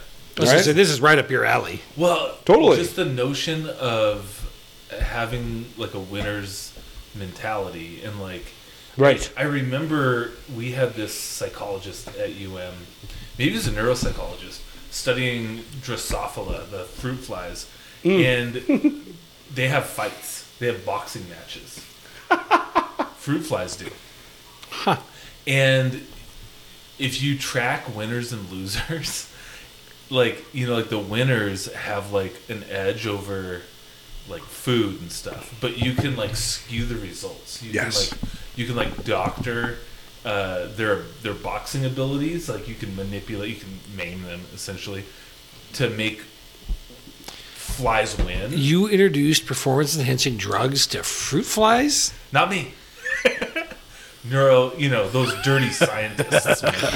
But anyway, there's something Fruit fly boxing's always been it pure. was like it was like fruit flies fruit flies could get momentum and like Did they? gain a psychological edge Yeah. Right. is essentially what she was saying and so like the professor was talking about the utility of small wins in your life and like how it can like carry over to other things but you think about it you come from a small town Mm-hmm. and you're you dominate your class A like landscape because you're an exceptional athlete. You Mm-hmm. Right. come to UM and you're like, I'm a winner, and everyone's like, No, no, no. Who are you? You're from a backwater of the Highline. That's why that 2009 Grizz team was so sweet because they had so many dudes from so many winning programs in Montana high schools. They all redshirted together and lived in the dorms and formed. The, I mean, that Montana poster from 09, I think, is the most iconic Grizz poster of our lifetimes because it is the least glitzy and glamorous poster ever. They're all wearing just maroon t-shirts that just say Montana. And that's it. And there's like 26 seniors in that picture and like 23 of them are from Montana. Those guys all lived in Craig and Miller together and they every single one of them besides Brandon Fisher redshirted and they all made it to the end and they went on this epic run and you know, I mean, of course, Shan went to the NFL, Mark went to the NFL. But like most of those guys were playing far above their heads. He, like Mariani was cracking me up when he was on my show last week. He's like, "We didn't win the pregame once. Not one time did we roll out there." And everybody was like, "Who are those guys? Those guys are scary." But then after they played us, they were like, "Yeah, those guys are pretty scary." Yeah. I mean, Mark and Shan with like their 14 inch biceps, you know, like these guys are, but they're like the fastest dudes ever, and they know how to win. I remember trying to talk Mark out of playing college football because he was so little, and I was like, "They're gonna, they're gonna kill you, bro." Yeah, I well, was you like- run four four, it's okay, you- you're okay. Yeah, he was on Mike's, he was on Mike's floor as a freshman. Oh, nice. Mike was his RA, and we were at a floor snack, and he's like, "I think I'm gonna do winter football," and I was like, "Don't do it, dude. You're, you're gonna get murdered. You got 30 inch hips." And he's like, "No, I think I'm gonna do it." And like, thank God he did, right? But yeah, um, yeah he was not intimidating looking, but good luck touching that guy. Yep. I couldn't. I couldn't tackle him in a phone book, in a phone booth. Phone booth. Yeah. All right. Well, anything more on the game? I was trying to think. Um, no, I mean, I just love the way the defense is coming on. Um, miss another extra point. That's concerning. We had our we Really had love Ramo- Bergen. Ramos in. Yeah. yeah. Um, Whoa, I missed that. and it was fun to see the offense. They rotated a kicker. No, Uh, Ramos played the whole. Ramos played the whole game. What's up with Glasgow? He he left the previous game. Yeah, I think he's. I think he's hurt. Oh wow. Okay, I totally missed that. I was awash in the Nowheresville of Kibby Dome. Oh yeah, I know because cheering for your team. You might say Idaho to your stable of teams. Just another reason not to cover the Grizz. Oh my god. uh, here's another funny story for you guys because Mike doesn't have an iPhone. Our uh, and, thi- and, and, thi- and this I is already love this story. Brent, Brent, Brent, Brent has been like trying to back end his way to buying Mike an iPhone so No, that we I'm can not. have a, so we can have group texts that aren't on. Coulter, can I SMS. interrupt you before your story? Sure. Mike, when you uh, are Missoula's mayor, will you move the whole city to iPhones? No. Oh, It's so exclusive. The reason the text messages suck is because the iPhone technology won't share. True, It's true. It's Oh, true. It's not the Google side. Yeah, might cost him some Well, votes. between between uh, Plumber, Idaho, and the Kibby Dome, like there's no cell Oh, service. yeah, I cell don't know coverage how. There's sucks just out there's there, no yeah. cell service, and then in the Kibby Dome, especially when it's sold out, there's also no cell service. They haven't done any Wi-Fi boosters or anything there because they've only had two sellouts in 30 years or whatever. So this is a problem. So you, because we're on a thread and I'm an Android, you can't get those So messages. this is so funny when I, I Because I'll I- tell you what, I get everybody's messages Huh. online. Yeah, okay. There you go. Maybe Yeah, we shall switch because to Google Android. doesn't suck. so, so I didn't get any of your guys' messages until then I left Moscow to drive back down to where I was staying in Worley, and I get like 99 messages all about I hope you Ayan. read them all. I hope you read every single Oh, one. I absolutely did. I got s- my whole phone hooked up. I got so many. I must have got over 100 messages just about the Grizz game, and probably hilarious. 90 percent were about Ayan. Most of us were under the impression that you covered the Grizz. So. Andrew's been a great hire for you. He does That's a right. good job. Andrew, Andrew's game story yesterday was great. He does. He I writes a thought it great was- uh, game. I thought it was really good. Yeah, I thought his analogy about Halloween and the Grizz being the scariest team in the country, I thought it was interesting. yeah, It's quality. Yeah. And I do put that out, out there because I we love to pick on you, but Skyline does great work. Well, thank you. and in our article that was all about us, Yeah, that was great. it was wonderful. Chad gave you a nice shout out. Yeah, I called know. you the I- I- most connected reporter in the I conference. know. It also said by far the most professional outlet. I thought that was great. Thanks, Chad Dundas. I always looked up to you, buddy. Ah. I saw Chad at the Good Food Store today. All right. Yeah. I need to start seeing Chad at like the Dram Shop instead of the Good Food Store. Yeah, That'd be don't a get- lot that's more where we fun. don't have him buy a sandwich. Have him buy a beer. Yeah. Yeah. All right. So that's all I got on Sax Day. Okay, perfect. So let's do a quick look around the conference here, and then we can uh, yeah Jump right in. do our thing. Uh, like we said, Idaho beats Northern Colorado by 14, thanks to a late pick Um, 6 Um, Eastern Washington beats Cal Poly. Weber State beats Idaho State. UC Davis beats Portland State. Um, Cats beat Northern Arizona. But this is the funny thing about this Northern Arizona covers the spread Backdoor cover. thanks to two touchdowns from none other than Kenny Britt. Kenny Daniel Britt. Yeah, that's I made. I called him Kenny as a joke. But yeah. Daniel Britt comes in Kenny and goes Britt. three for four passing for 57 yards and two touchdowns and leads the team in rushing with 41 yards. Backdoor cover. That's our cover, baby. How about any of you playing four quarterbacks this year? They brought in the Cal transfer that the Grizz almost got, Kai Milner, and instead they went to NAU. Yeah. Then they go 0 3. He throws three picks in the first half against Utah Tech, gets benched. Then they roll with the freshman, Adam Devontae. He beats the Grizz. Jeez. And then for whatever reason, they decide that this guy is whatever. So then they go with another freshman and this Angel Flores kid. They're just all over the place. And then Britt plays spot minutes uh, since he's been healthy. He's like their Wildcat guy. It's this is weird, the man. defensive coaches just overthinking it, man. Yeah. Yeah. All right. Uh, so flipping to the other side, then looking ahead to this week, we'd already run through these with James. I think a couple of these we can hit pretty quick. Uh, Idaho goes to Weber State. I assume Idaho's going to win. Weber State has zero offense. Uh, so here, will Idaho have more than forty minutes of time of possession in the game? They don't. uh, Yeah, I Weber's mean, just going to punt the ball. They're just going to go three and out and punt. they we were looked good on offense on Saturday, but that's because they Against played who? Idaho State. Oh, Yeah, well, yeah. Yeah. Idaho State's so random though, because Idaho State is so random. because Idaho State objectively looked good against the Grizz. I know people didn't want to believe that they were good, but they looked like they played hard. They also played hard when they beat them. I mean, I watched the when I was in Sacramento, I had literally nothing to do because the Grizz had a bye, and so and the cat game wasn't until eight thirty at night. So I'm sitting there like, what am I going to do? So we watched the entire Portland State Idaho State game. Oh my god, yeah, you're texting us. and, and my takes on Dante Sachere were completely falling apart because Idaho State's just destroying this guy. And, and but anyways, Idaho State's looked so good, not so good, but they've looked pretty good at times, like they did against the Grizz and against Portland State, and then they gave up 51 to Sac State. And then they got diced by Weber yesterday. So it's it's like they're just all over the place. they are. They are. Uh, anyways, Idaho's going to beat. I Weber. think Idaho's gonna win. Luke, Mike, you guys the same. Yeah, for sure. Uh, the game everyone cares about, Northern Colorado goes to NAU. I guess NAU. I mean, it's probably NAU, Yeah. but they're such a weird team. and also, like, is Northern Colorado really just going to go over? Yes. When's the last time a team went over? Like Idaho State was so bad last year, they still and their coach was like no showing games and stuff, and they still went one, and ten. one or- yeah, yeah, that's right. They won. They beat Cal Poly. Where is that coach now? Charlie Raggle. He's I at have no Uh, Arizona idea. State. He's at Arizona He State. went back to Arizona State. Oh, that's right. He went with uh, Dillingham and Bo Yeah. Baldwin. That's right. Yeah, yeah. What are you doing there, Lucas? He's busy. Oh yeah, man. see there you go. The straight Montana Ah, okay. Cal Poly goes to Sac. sack. Sac, right? Davis goes to Idaho State. Idaho State. I think Davis is going to win that game.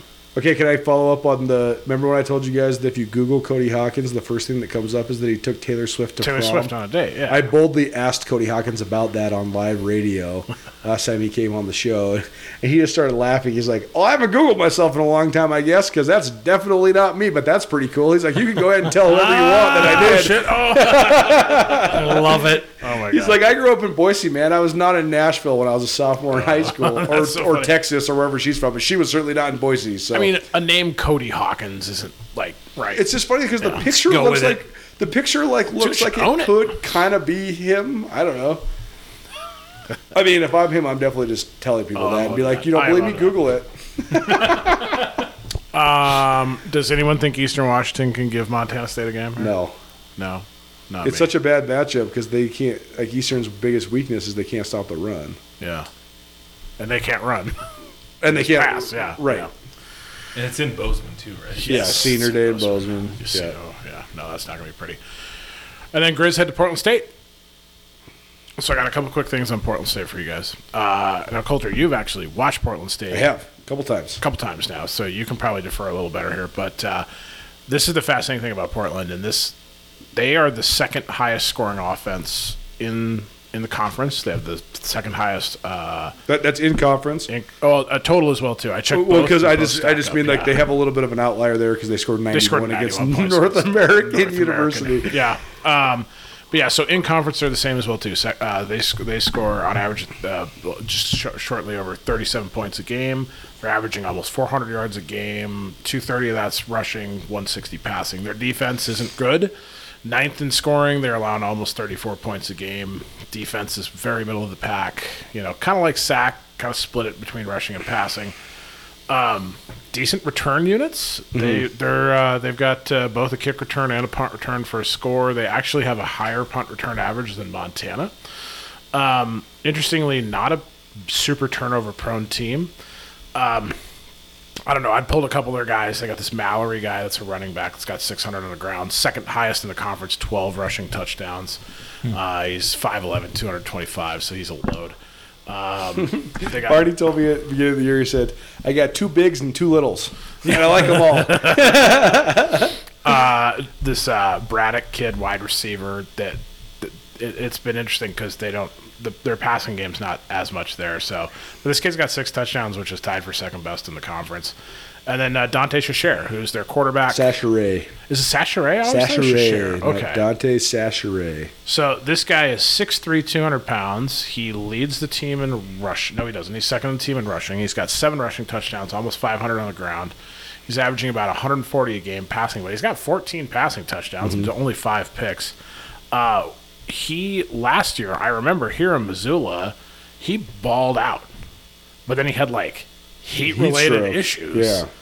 And I bumped into like his parents after the game. And I was this. like, "Is he okay?" And they're like, "Yeah, he's fine. He's fine. He just got a little too overheated, and we had to take him out of the game." I was like, "Holy crap!" Because he's he's a mobile QB. Mm-hmm. Um, the fascinating thing, and so this is this week the Grizz face the second best rushing offense in the conference. Yep. And then the week after they face the very best. Yep. So this is going to be a real good look into this defense's ability to stop the run Mm-hmm. because it's a it's one mobile QB and a battery of running backs where cats have two mobile QBs and a battery of running backs. But so um, they pass it around a little more than the cats, but not too much more. So this is like MSU light versus and it's it stresses me out a little bit because the Big few time. times that Sack had the ball moving, it was when they had what, Bennett in right number one, Yes. Bennett Right. And- and, uh, number nine. the and he running would back. he would kind of look past and then take off around one of the edges and get eight yards, and that was just what uh, McCoy or whatever the Idaho QB did late. Yeah. uh, late as well to move the ball. So that worries me against these two teams. Yep. I mean, and this is this is kind of the wild thing. So I looked at their three conference losses. They lost 22 to 38 to the Cats. They lost 24 to 38 to ISU. They lost 23 to 37 to Kyle Davis. So a Grizz recipe is hold them to three scores and score five on your own, and you're good to go. it's kind of crazy. It's like all the scores mirrored each other.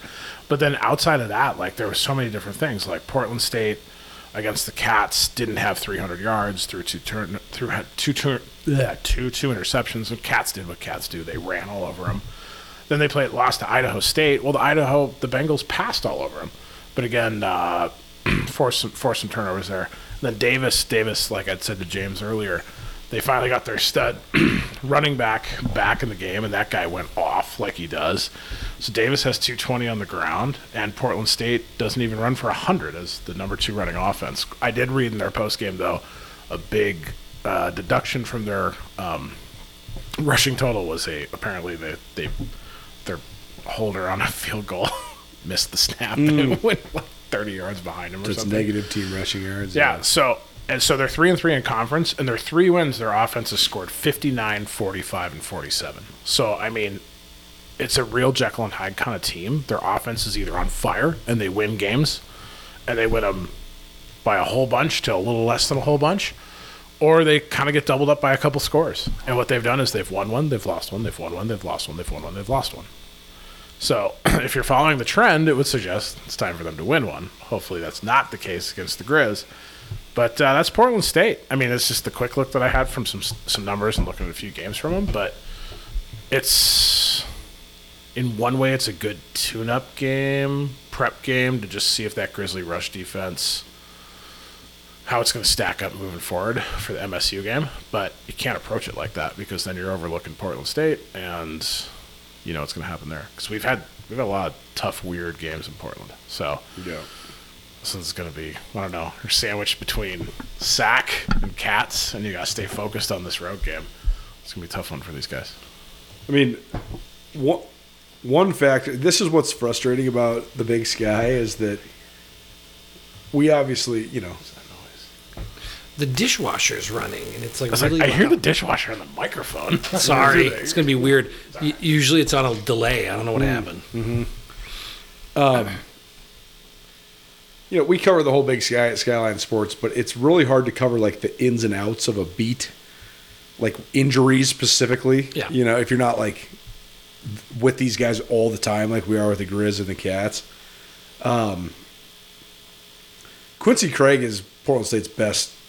I, I would say not only running back, but one of their best players. He's been in and out the last like three weeks. Mallory's their leading rusher right now, but Craig is their best guy. Him being healthy, Craig's like the only guy that I think could be in the mix with Gilman for freshman of the year. Gilman ran away with it at this point now that he scored nine his ninth touchdown on Saturday, but Craig's really good. Um, so it's hard to tell about all that, but I mean, to me, this is the same thing as every matchup for the last five weeks for the Grizz. It's just about the Grizz defense versus th this team's offense, right? Like because the Grizz offense, they're going to do whatever they do against Portland State. I think Portland State's fine defensively, but it's just about how much momentum the Grizz can create with their own defense. So do you think it's safe to say it's like more about what the Grizz do for sure. versus what Portland State can do. Yeah, that's right. Yeah. I mean, this Grizz team's just out executing everybody right now. And that's why it's Bobby Houck's dream come true. It just comes down to how do you play, not how good are you, how do you play? And they're playing exceptionally well for six weeks in a row or five weeks in a row now. It's been fun. I mean, it's so fun. I I honestly I'm still let's think about the roller coaster that I've ridden this year with this team. I still can't believe we're here. Like we're executing really well five weeks in a row. Like I didn't think this would happen. And so many guys are playing so well.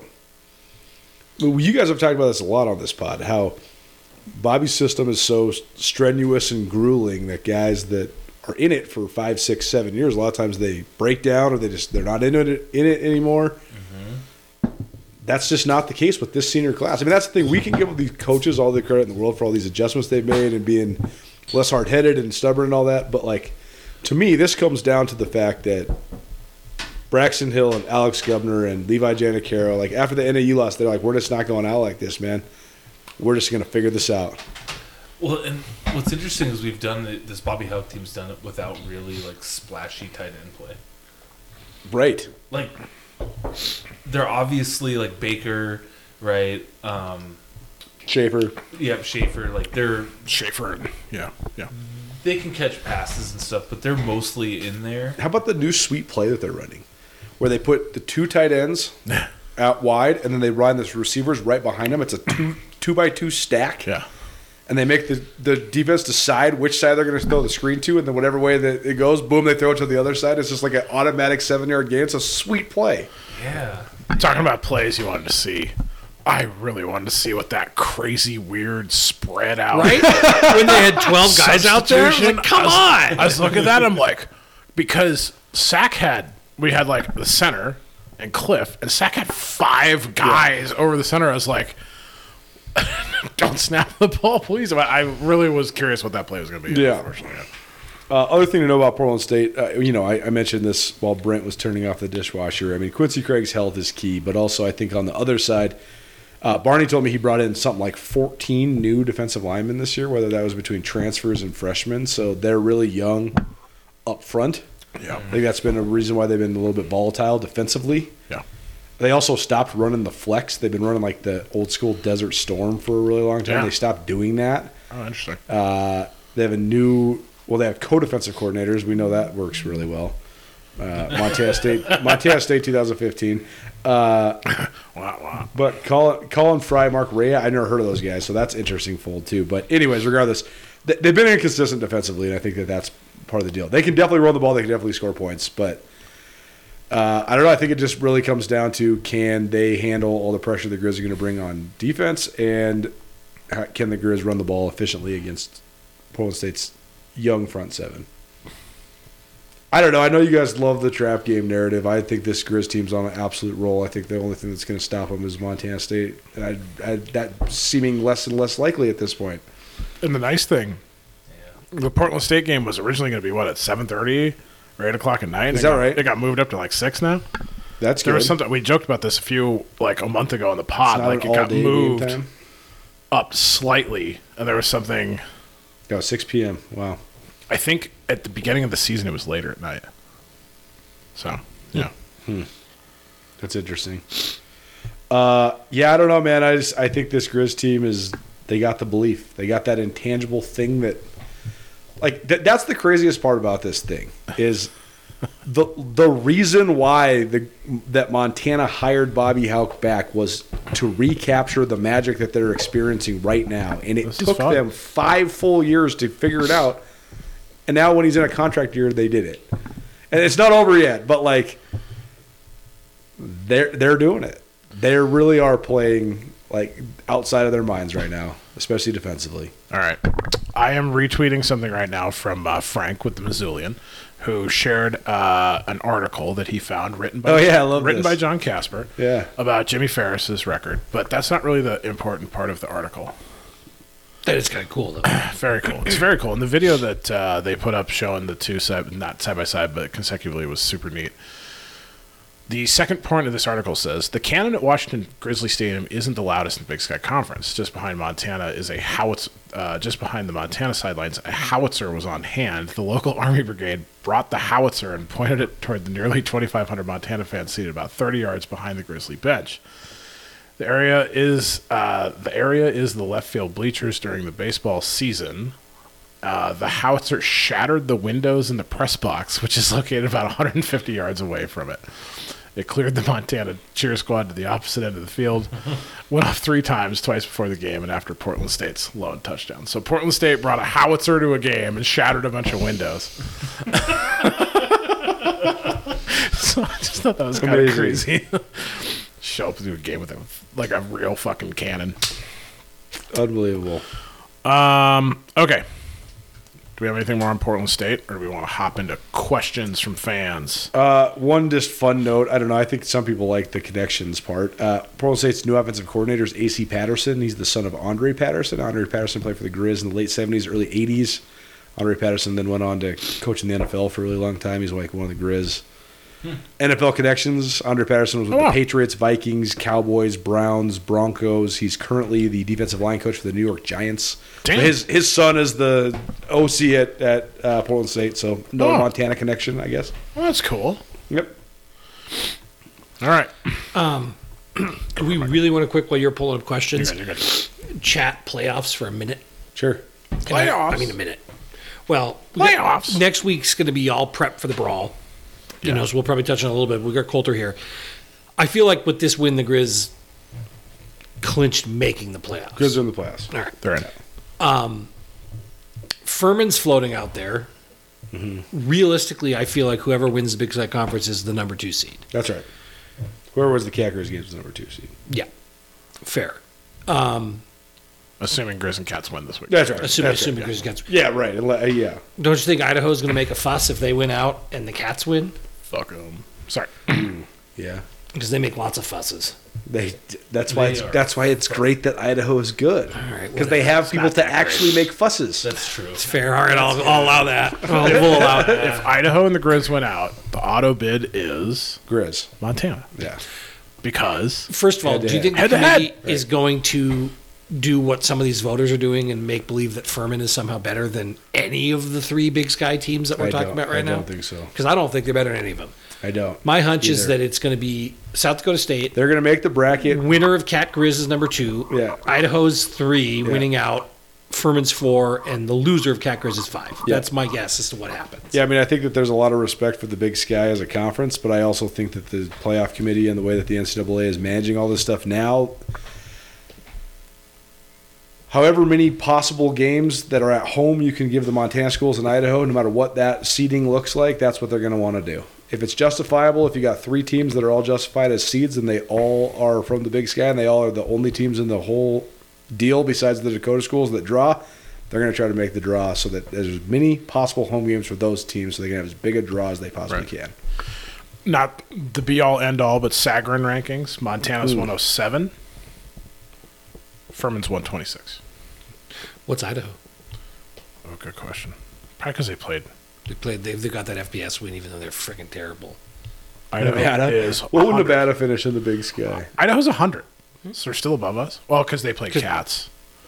They played the Cats. They the already. Cats. They also play two FBSs. But yeah, that's where it is. Is Nevada an F- FBS? That's what's so funny. Well, right? it is for these rankings. It's like it's like one of the most simple parts of the formula to why Sac State got good. They just started beating Nevada So for, for kids, for like for in recruiting, right? Like they just got everybody because people don't realize Reno and That Sacramento are sucks. Oh, like two hours yeah, apart. Yeah, right. Yeah, just over the pass. You just right. ride, ride right through Truckee. And I think that's Shout out how, Dave like, DeCoit. NDSU DeCoit, started, too. right, like NDSU started like Just pillaging Minnesota. Minnesota. Yeah. Yeah. yeah. Yeah, yeah. You're like, Why, why would you play Minnesota? Yeah, right. Yeah. Uh, yes, the Grizz are in the playoffs, and I do think that barring barring anybody getting upset, obviously the rivalry games, uh, yeah, whatever, but weird stuff happens. r- barring Idaho basically shit in the bed, I think that there's going to be three Big Sky teams seeded. Yeah, agreed. I think Sac probably lost their chance to Yeah, seed. sack three losses. Will we be on the other side of SMSU? I mean, it Man, that's- varies on how they. Yeah, Because I like to. I, I, mean, I really think this year is the year we get we could get Cat Grizz too. I feel like I hate that. I hate they that, but you're right. would they would want to put MSU and UM on different sides of the bracket because they don't gain anything by that matchup being in earlier rounds if Right. they can avoid it. Because Definitely like, not. Those are two different draws that'll be fine. Like it'd be decent TV if they're home games. They're gonna be good ticket draws. Yeah. Like you don't gain anything having them. Yes. and I meet think early. it has to be And that's the same for SDU and NDSU. Frankly, Yes. Like, the first Cat Grizz two has to be a national championship game. Jesus. God, that's stressful. The thing is, the way that I'm it's sweating. likely I'm going to, sweating. the way that it's like, it would likely work out is it would be a semifinal game. Regional. This, You know? this year's this year's funny for regionalization Yes. because everybody that's good is on the west. Right. Furman, I guess, but you know. Yeah. Imagine, and I know we were just gonna do this for a minute. No, it's good. No, it's good. We don't do anything for a minute. This is Grizz Okay, fan. I Pod. want- Chris on Pie. I, got- I want you guys to to indulge me in an appropriate conversation. Not about. Cat Grizz 2 national championship game.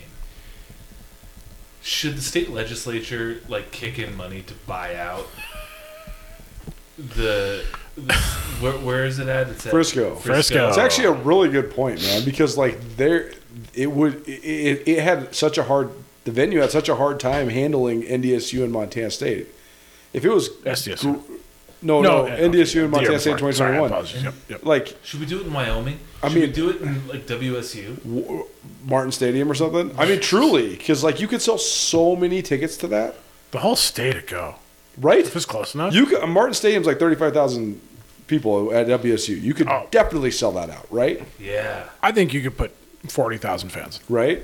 Too If it bad was the- close enough. Well, remember the the uh, stadium in downtown Spokane, Joe Albee Stadium, Mm-hmm. Yeah. where sometimes Eastern used to play. Like they would play the Grizz when they would when the Grizz would come over yeah, there. Like yeah. I just that I would be. just think- I wish that does that still exist? That that would It's be still a there. Cool, No, that would I- be a cool venue. My daughter was at a lacrosse tournament. Oh, and I was yeah. right next to it, and because I'd heard it got torn down. Oh And It was still there. So travel's easier. You can fit more people, yeah, make more money. make more money.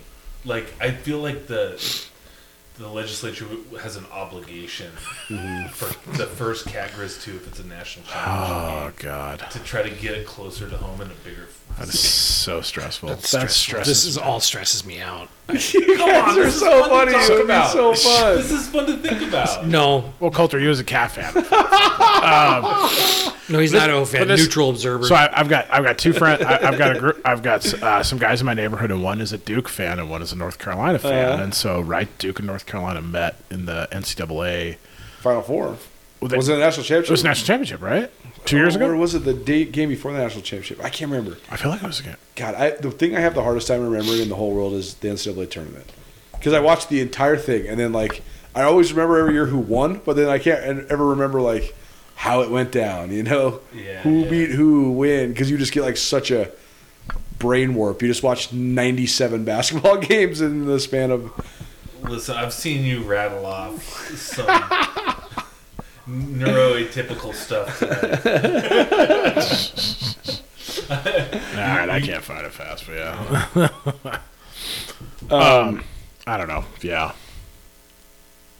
Cat Grizz, Grizz I don't know. Cat Ah, I just- national I championship. feel like we're we're getting to this era of you know where the Grizz and Cats are routinely like playoff teams. Now, yeah, yeah, yeah. the yeah. two of them, and we're gonna have to start thinking about Cat Grizz too. Well, what does And- that say about the subdivision?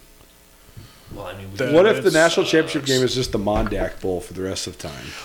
I mean, you make a great point though, Coulter, because like, I mean, ten years ago, before the rise of the dynasty of NDSU, Yeah.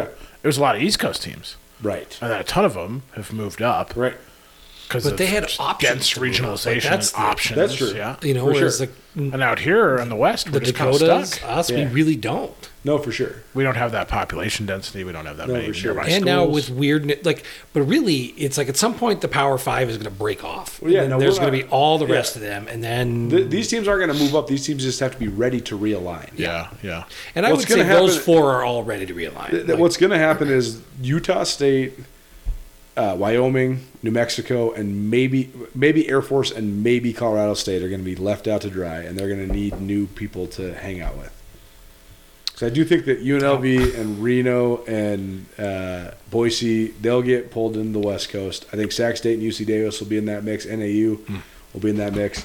Interesting. So then- oh f- God, How does Weber, Utah State, the Montana, Idaho's, the Montanas, and the Dakotas figure out a way to get with Wyoming and whoever else? Dakota. Air Force, Aca- Air Force Academy would probably go independent. Colorado State's a little bit bigger of a deal than everybody else I just named, so you know. What's What's interesting, I think, is Idaho State needs to get better, and I know, I know they're they're better this year. Isn't it good for like the symbiosis of the big sky environment though for them to not be better? I just think Idaho, Idaho's not going to leave Idaho State. Oh, they already did. They did it once. They going to do it again though? Not like Idaho gives a They would in a beef second. about it. Where who they might not leave again is us and Montana State. Although they'd probably leave all of us if they had the chance. They're so full of but themselves. No. they- I- because they're so full of themselves. But I think that there's enough people in that that realize Love you, Brian. the, part of the reason that didn't work is because they didn't have a group. And if they had a group that's like, we need to be with these these guys, so we're all together, because they kept getting left out of conferences because they didn't make any sense. Yeah. yeah, yeah. Okay. Well, so maybe it doesn't matter that Idaho State's good. I was just thinking that to round out that conference you spoke about, Yeah. it'd be nice to bring Idaho State. Well, how about the what about the uh, what about the Pac-12 relegation speculation? What if everybody in the West that has football? There's Pac-12 only like is fascinating. there's only like 30 teams in the West that have football, and Right. what six to eight of them are going to the Power Five.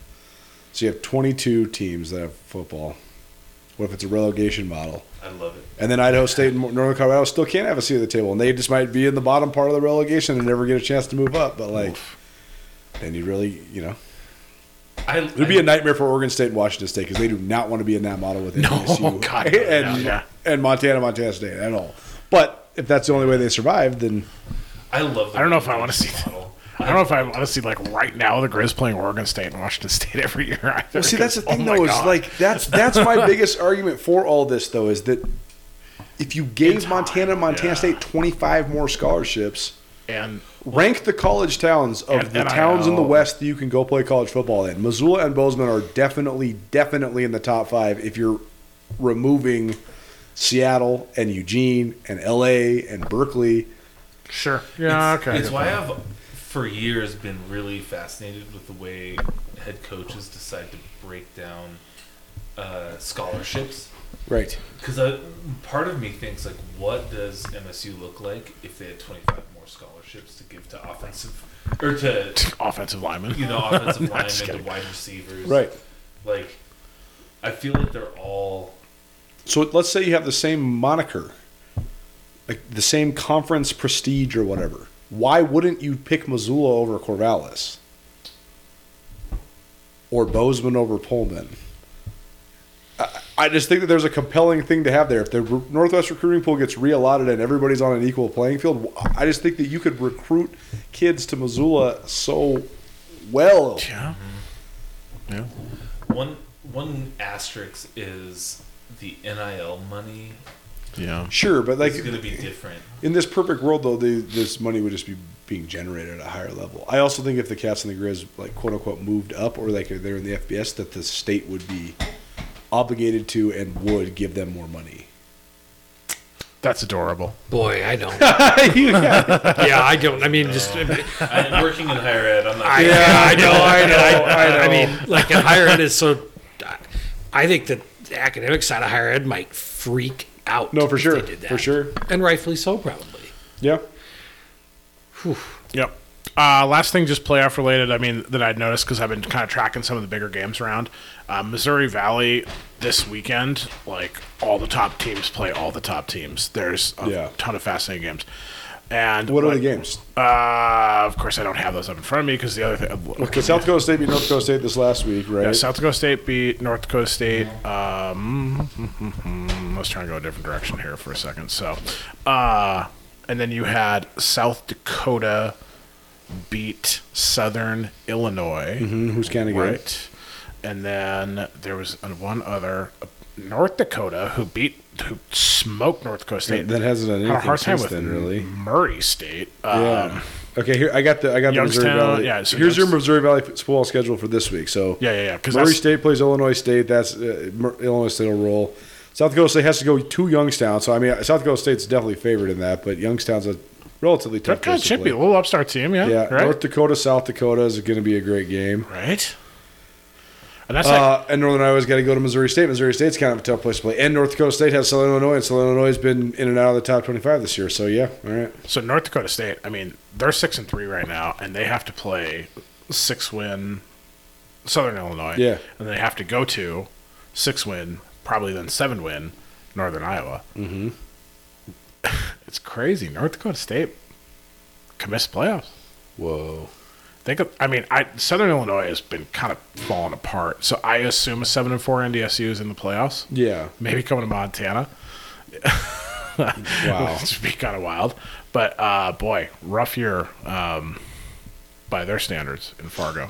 Oh, for Uh, sure. The other thing, just kind of playoff wise, uh, what we're talking about, like bubble teams, I've kind of we've joked a few times now about Incarnate Word, uh, who was seven and one and clipping through the conference just fine, and then they met three and four Nichols State, who beat them. So now Nichols, who is four and four on the season, is four and zero in conference um, which kind of spells a bit of trouble for a bubble team. I don't know, you know, I, don't- I don't think it impacts like the Montana, Montana State, Idaho conversation. I don't think it impacts Sac State, but uh, just talk about playoff positioning and whatnot because the voters love Incarnate Word, and um, The other the other factor that's Sam Herder talks about this on my show they a have one lot. game left. Yeah, Uh, the other part is we w- always complain about the unbalanced schedule in the Big Sky, but the CAA right now has 15 teams. it's too They bad. play eight conference games, so you miss seven teams. It's just a symptom of college football. Right So you could like literally go seven to one or eight zero in your conference without playing any of the good teams. Yeah. It's wild. Yeah, Um, Speaking of Sam Herder, let's uh, ask this question and then kind of switch gears. Mm-hmm. What is the poll ranking going to be this week? for Montana, We're talking about five. stats poll or the heroes poll. Stats poll. Um, will be four. South Dakota State. South Dakota State will be one. Idaho will be two. Idaho will be the two. Grits will be three. Furman will be three. Grizz will be four. Cats will be five. So you think they'll jump the Cats? The Grizz were ahead of the Cats this last week. Cats. Grizz Oh, were- that's right. Grizz were four. Cats were six. Cats Cats, were six. will move up one because Delaware lost. Still lost. Um, so Idaho's big argument last week to jump back over was Love it. that Sac State was one of their Best better of- wins. Yeah. Now and the Sac Grizz State's just three and three. and one. destroyed Sac State, Yes. Right. destroyed them. Yes, they did. That's also the Cats' best win. Who they're saying, well, we've got this win over the Cats. Yes. I don't. know. It seems a little suspicious. To me, How would Colter. how would you rank? it? This is why the polls are dumb. They never get realigned. like what you're saying is right. I Yeah, I'm would have just voted the saying, like, Grizz two last week. if I, I think the Grizz, if if voters were really voting on like everything, schedule, momentum, all of this, all in one time, yeah, uh, th- this one loss Montana team with the the five games they've gone on. Should be second with should be country. just- you know what? You know, it's like we talk about all the stressful things, but it's like I read Frank's article, and th- some of the things about this team are crazy. Like when they were down seven to nothing, they were trailing. How many times this season do you think this team has been trailing? One before that. two before that. That's only the third time all year that this Grizz team has trailed. Jeez. That was McDowell's first interception. I mean, there were some other. Oh, the, the Hornets had only allowed That was his 10 first interception? punt return yards all season before that.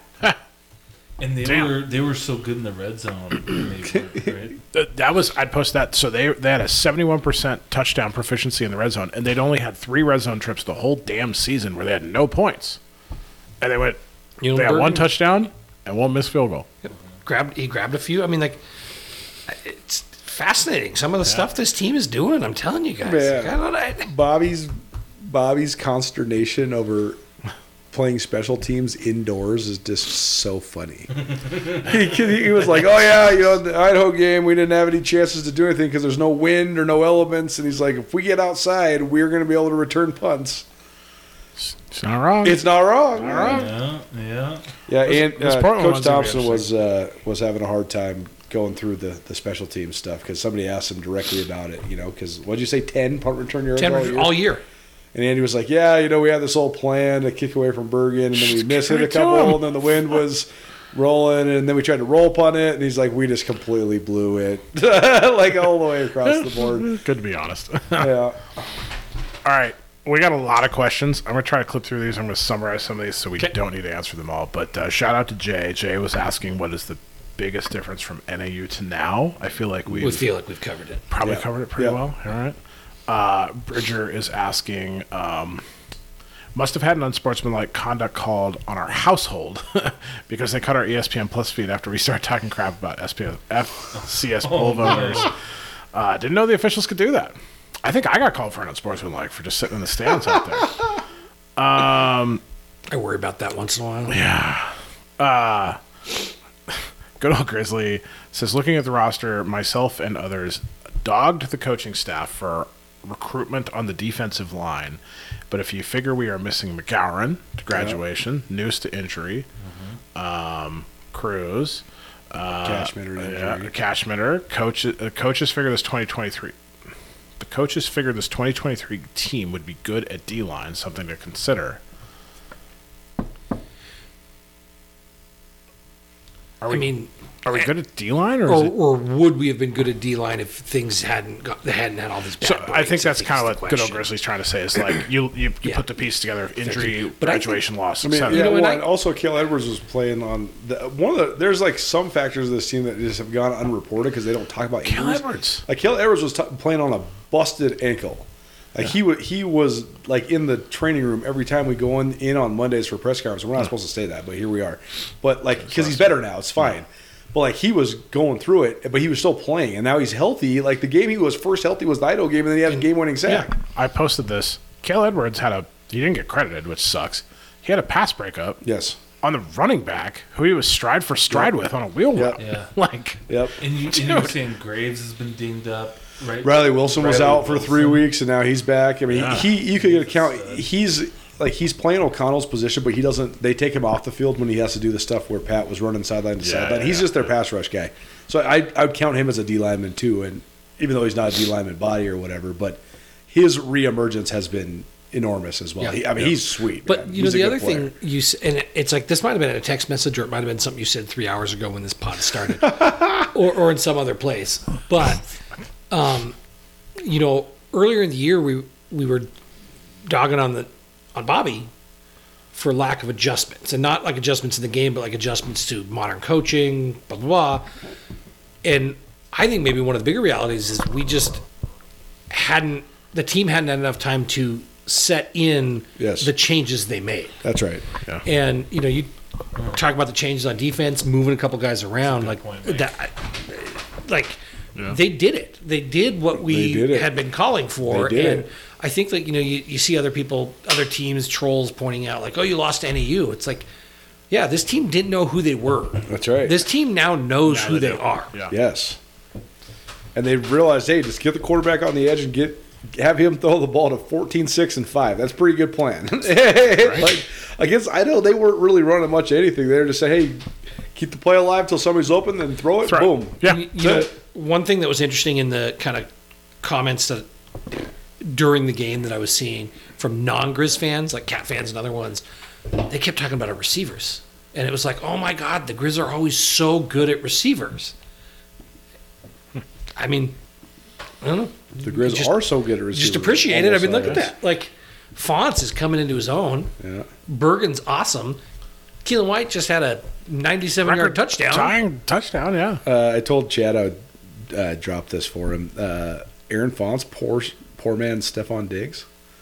Kind of runs kind of angry like that, kind of undersized, got a little edge, wears 14. It's pretty good. I'll take it. I've really enjoyed Shout him out Chad coming on. Eckergan. He's the one that's on the. That, Well, Jared Keene asks if there's anything Junior Bergen can't do. When they threw that reverse, Talk and about they- quarterbacks and they and press pitched it to, conferences. yeah, they pitched it to Bergen, and the sack linebacker came up. I'm, I'm like, no, and then he throws it. And I was like, holy shit. so yeah, we're lucky to have that guy. Uh, Tater Sloan just uh, giving the team its props. Uh, we were running Bobby out of town after NAU, and we're questioning the will of the program six weeks later. Uh, Tater Sloan says he is now more confident and excited where we are than we than wow okay I'm trying to read this I'm now more confident and excited where we are at than I have been in 10 to 15 years nothing but love and respect for our guys hell of a job CJ Brown is wondering which is the bigger refing gaff last year's catch against Sac State where they didn't have their 17 camera angles or all the refs missing that a good portion of Sacramento's team ran across the field during the brawl, uh, or not the brawl, or whatever the hell happened the other night. So, yeah, I mean, I, I brought that up. Like that, that is one of the biggest no nos in sports. That's right. Yep. yeah, I mean, it cost the Phoenix Suns uh, an NBA championship. did yeah, good point.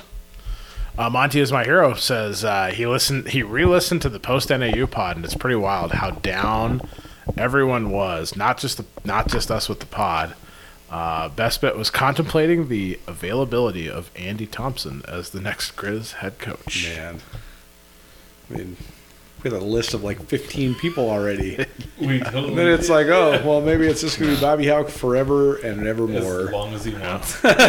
If he takes us on a magical postseason run that includes multiple games in Washington, when was the last time we hosted two postseason games in a year? Uh, 20, 2019.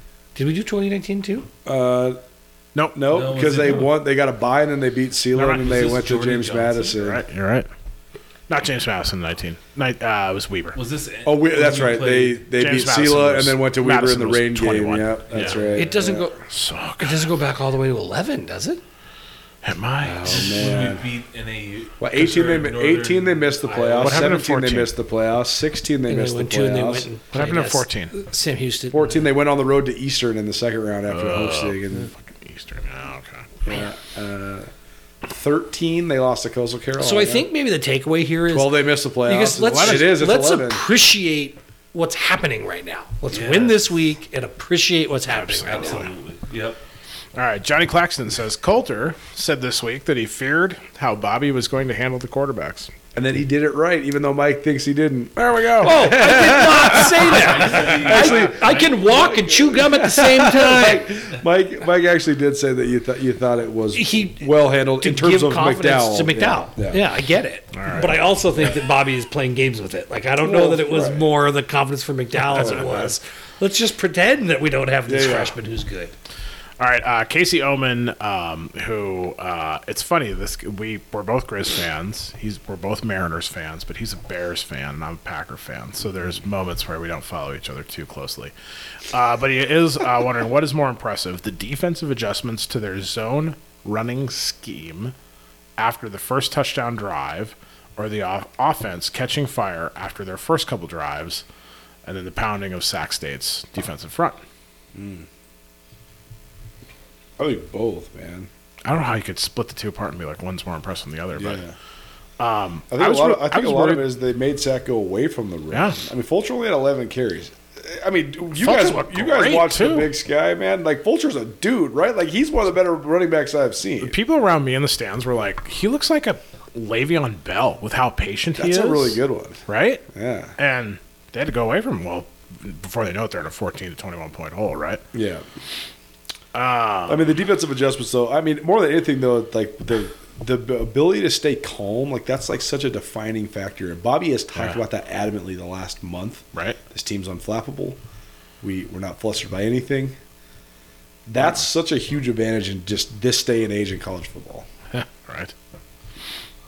All right. Uh, Lynn Solomon just has the observation: the uh, curling-esque fanning of the rolling punt was super lame, and it made the ninety-seven yard Right? reception even sweeter. Like, yeah. I love how the no context college football shared that, and then like a bunch of people replied. They're like, and then this happened. I know because you did it, and then I did it with the pod later. I was like, oh, Britt did it. Andrew sent it to no col- context college. Uh, football. Yeah, they tagged him. oh, they did nice. yeah, cool. they did, yeah. Uh, Matt Colby says, "What's Shout the out ceiling to for this Tiggs. team?" Uh, I think we kind of touched on that. Ceiling Well, for the according to team? Coulter, it is second place. Ah, Wait, say That's the it again. ceiling for what's the this. ceiling for the Grizz? Losing to South Dakota State at some point. Yeah. I Man, Someone's what wondering. if FCSU, SCSU? I don't know. Maybe somebody can knock them out. I don't know. Larry Trangsford just says, "Watch out for Portland State." Um, You mean the fighting Robbie Hawks? yeah. He's gonna Uh, have him fired up. So here we go. Here's a tweet that He's says, gonna uh, have 'em fired up. uh, Thoric is saying that uh, he loves that Brent is claiming unlimited power as the emperor. Uh, So speaking of, let's just take a thing here. So I, I popped out to your tailgate at halftime, which isn't something I do all the time. And we ran into uh, someone we both know in different worlds. yes. And she said, I didn't know you were on Brent's podcast. Oh. So I, I did not correct her. Damn. But I mean, that happens, you know, because you're the vocal one out there. I guess so. We're just sidekicks. For the record, We're just sidekicks. more than once this fall, people have been like, "What's it like to talk to Mike Nugent?" All Yes. The time?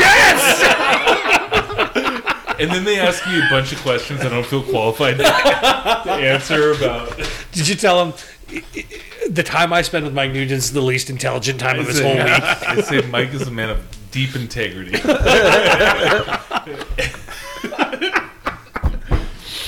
Oh man. Um. All right. Uh, David Coy just says, "How close did that game resemble the Grizz season so far? We went from man, we might suck to holy crap, we might be good to let's go, we are good." Yeah. Yeah. I mean, 100%. Yeah. We have the text messages to prove it. For sure. All right, Justin Martinko says maybe he's reading into this too much, but he loves how Coach P seems to have a play or two in the bag that is purely based off the pettiness from the past Statue of Liberty versus Idaho and the Philly special from last night. Is that that surprising? I mean, I think it's Brent. This Pease. stuff, I don't right? mind it. Um, Anthony Stack says no questions, just how epic is the Great Divide Trophy? Looks better than the Marker Trophy. I've never even seen the marker. What is the mark? That's the South Dakota State, North Dakota State. Do you want to Okay, go? yeah, I'm I gonna don't even know Google what it looks this. like. Uh, Rick Sanchez, while we're googling the Divide Trophy, um, says the. Oh, so anyways, uh, Anthony Stack says the Marker Trophy looks like a rock. What? It is well. It's, it's supposed How to have be. I never seen this It's like before? a boulder, It's supposed to resemble like like a some fence sort of post. oh, that's hideous. What? Like, Probably- I'm guessing it's a GPS mark. the most amazing part is that this is the first time any of us have ever seen this. I guess they don't really promote it that much. It's like a shitty fence post. It's like it's like a it's like a rock obelisk fence post and barbed wire. It's not good. Um, okay, Rick I mean, Sanchez. these people just choose to live in North and South Dakota. Like their I, most iconic. Shout out Luke art. Rounds. He's living in North Dakota. hey, shout out Luke. Maybe Yep. not by choice, but who knows? Uh, okay, Rick Sanchez. It's been rumored that Hauk turned down an extension in the offseason. Have your feelings about his future as head coach changed over the course of the season? Added comment, night games rule. I have not heard that he turned down a contract, but So there's like both sides of this, right? Like there's been scuttle that he that Bobby said I'm going to wait till the end of the season to explore a contract extension. There's also been scuttle that the athletic administration said we're going to wait till the end of the season to offer a contract extension. Nobody really knows which one is true. And what's interesting is, I, whatever is true, it is unusual for a coach of his tenure to not have a contract beyond the end of the year. That's right. That's That's, just not normal. right. what what I would imagine is normal is a guy like Bobby Houck betting on himself, That's right. and he has delivered. like I, I feel like he's calling his shots right now, and if I mean, what if- he wants what if- to what- return? Well, I mean, what if one of the keys to? I mean, any, I know I'm still really good friends with several guys that coached for him the first time around, and one of his primary motivational tactics to his coaching staff was, "We're on year-to-year contracts, guys. It doesn't matter if we won the Big Sky six years in a row. We're coaching for our jobs this year. What if that's the best thing for them is to be on a year-to-year deal? One of the other pieces to this too is I know the athletic the athletic department, the University of Montana, does have some guardrails at times from the office of the commissioner of higher ed. I remember I kn- knew someone kind of close to the basketball contract renegotiation, and I kind of heard through the grapevine that the commissioner was trying to convince Coach Decour to take less money to be more in line with. Um, uh, my gosh, I'm having the biggest brain Sprinkle? fart. Sprinkle, and who hadn't done anything at that point. at the point at that point in time, Sprinkle hadn't won anything, and Travis's rebuttal was, "Well, Sprinkle can get paid like me when he wins like me." Right. uh, you know, whatever. And, and that's a very good point. College athletics and how you pay the head coach doesn't follow like how you pay, let's say, you're like a provost or something, right? Right. Like, but it is, we have like tight budget constraints. And I wonder if, you know, if, if Bobby was like thinking, hey, we got a pretty good team. I think we're going to be great. I don't want to renegotiate now. I want to renegotiate from a Interesting power point, from a Lucas. from like a position of strength. I'll just wait because he probably doesn't need like the money. And he's like, "Well, if you don't want to rehire me at the end of this season, good luck. But I think we're gonna do really well, and then I'm gonna have all of the marbles." At this, and I would say that no Yeah. matter what happens the rest of the year, he's got the marbles. Like, Yeah. and He's got the marbles. yep. That's right. so that bet worked. And the athletic department just sold a record number of s- like season tickets That's right. too, right? Like Yeah, which are tied to his contract. That's right. Oh, it's true. Yeah. Notices. So hats off, Bob. You played that pretty damn well. Yeah, Uh, Bridger's wondering how many tackles Robbie gets this weekend. it's a road game, so it's going to be lower. oh, that's right. It's not a watch the Grizz. Yeah, so three. Colts is not even going to dignify that with a response. Qu- oh, hold on. The Dakota marker is a 230 pound replica of the quartz 230 pounds. monuments Damn. that were used to mark the border between North and South Dakota. 230 when pounds. Dakota territory was split into two states along the seventh standard parallel. Do they carry it around after the game? Or It doesn't look like it's that big. Wow, the Great Divide Trophy weighs 306 pounds. well, yeah, No it shit. takes six guys to lift. Well, I guess that's so true. Like, and they always it always And there's- gets to be. This is like one of my favorite parts of the whole year. It doesn't matter who wins the rivalry game, because the big boys The linemen. get the glory because they're the only ones that can go lift the trophy. So every picture initially of whoever won it is like the starting offensive line and like the two D right. tackles. It's just so awesome. if we win it, I want to see Glasgow and Ramos. like our kickers try to Right. log it around. Is- What Sawyer Rockadelli? What'd you call him last week? Rocky Rocco Ben- Balboa? Rocky Balboa.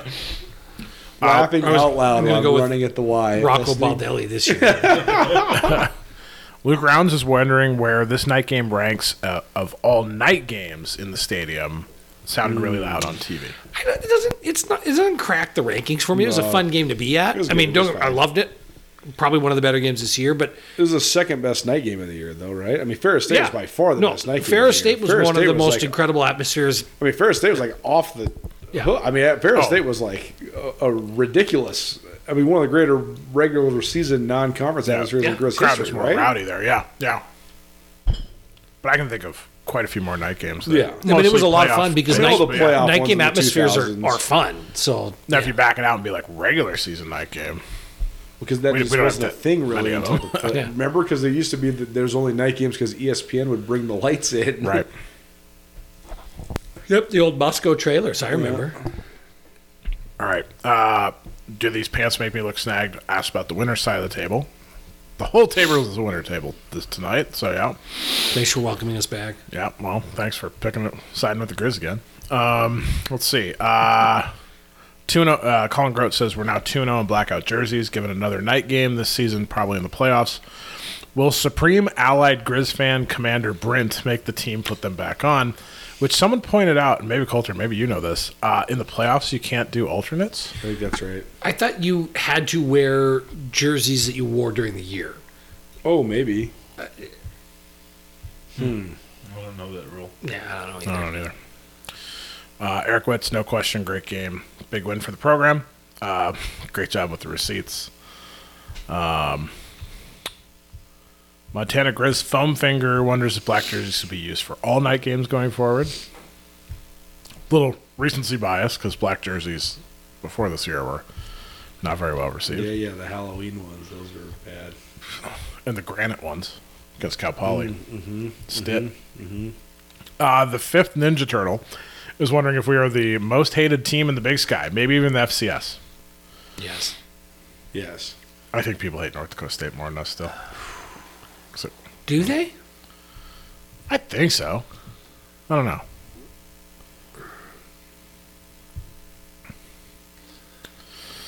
All right, moving quick here. Uh, Silvertip Nation, how did the Grizz avoid this trap game? I think we kind of touched on that. Keep rolling. Just Finding too Robbie much- Houks. all It's right. going to be a thing. Silvertip Nation's also wondering uh, what is the percentage of Grizz fan base that Craig Haley will block on Twitter this year? How about Craig Haley trolling Andrew Schmidt with last Except, year's that last was- year's except score? it's such a stupid troll. It's such a stupid troll. You're talking about this year's poll. yeah, I Graham mean, it's McKay like uh, from you, last you're year. basically proving Andrew Schmidt's point. Man. like, I'm going to go to a game from last year. Hasn't blocked me. It's because nobody even knows you're on Twitter. No, I'm a, I'm a lurker. How many of your alter egos has he blocked, though? Yeah. uh, Garrett Skelton says, I brought up the 335 cover zone in the past, which you guys have addressed. Do you still feel the same?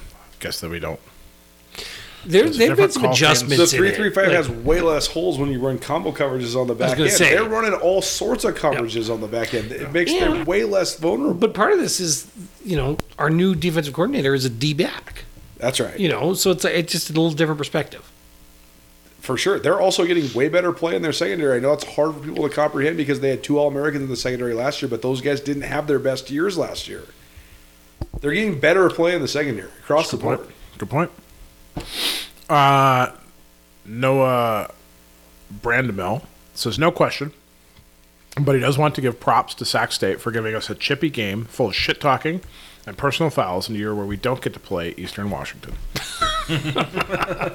I like it. Uh, Jay Larson has an observation, uh, wondering why Harris didn't get much for carries. That's Um, like been the whole year, right? Yeah, Yeah. I mean, X Harris had They one just- on a they jet just sweep, like right? Osmo and Gilman. I mean, there- better. there's just not that many. There's not enough carries to go around, and I'm already annoyed that they over rotate anyway. So Chris Caprio is wondering if anyone had Cliff McDowell 97 yard touchdown pass on their bingo card. no, no, I did not. I would have, I would have said he he would have rushed I was for gonna say- 97 yards before Yeah. throw. Yeah, right. Uh, and then uh, uh, Corey Chen, uh, 32, just wonders how many people lost money on uh, Daniel Britt's backdoor cover. so there was that one. If you are betting on NAU, you have a gambling problem. So Montana Parlay did. Yeah. Coulter's really like, oh no. Coulter got Awful quiet over there. Uh, okay, let's see. Um, Donovan has some questions here. Uh, looking at conference stats, Portland State looks great on paper offensively, but just as horrible defensively. They tend to run with their QB more often than not. How do the Grizz adjust to the plus one run game? Hey, it's a great test before the Cats. Yeah. That's right. I mean, They do it in way different ways, which is interesting. That's why it's a Portland great test. does. Portland does. Yeah. Yeah. Portland State's going to run a lot more like pistol principles. I mean, here's the thing: is like I mentioned Andre or AC Patterson, excuse me, Andre Patterson's son being their offensive coordinator, but like. Make no mistake, Bruce Barnum is their offensive coordinator. I mean, Bruce Barnum's been an OC in the Big Sky since '97 between Idaho State and Port- I mean, because he's been at Portland State for since 08 between as the OC and the head coach. that's a so long time. and they've always been able to run the ball. That's what he wants to do. I mean, that- that's what he does. They run the ball, uh, and they'll be able to run the ball effectively. They just haven't been able to stop anybody. It's just interesting though, because like the cats are so razzle dazzle with all their crazy formations and all the ways they do it, and they try to get Tommy out on the edge, and he's so fast. And Right. Portland State's way more like ball skills, hiding the ball from you. Interesting. Yeah. It'll be fascinating to see. Donovan also kind of noticed that it seems like Portland's a little more susceptible to passing attack. So if we see a little bit more Ayat, which I think Mike clearly thinks absolutely not, I mean, if McDowell's going to go 11 for 21 for 218, we don't need Ayat. I mean, right for that type of yeah, yeah. I mean, it was great. We won the game. He passed fifty percent. Like that. that could be a thing. Right, but that what if catches I up what to if I us. told you you could line up a 6'3", 235 pound running back and he could complete half his passes because that's what they're doing. That's what they're doing. That's a pretty good weapon. And, Houston Texans had got their running another back kicking year. field goals today. Sorry, go ahead, Luke. oh, I was just gonna say he has another year of eligibility. Yeah. Is that true? Yeah, the, we looked it up a couple weeks ago that the press release that UM put out when he signed was comes with two years of eligibility. Whoa, Yeah. is that good or bad? I don't know. Well, I think there's I I, I Mike, it's like bad. McDowell, but like I also think that I think it's good for the Grizz. yeah maybe. I just think you should just if you I mean Ayat's different than most. I mean Ayat's the. I mean I know it's like.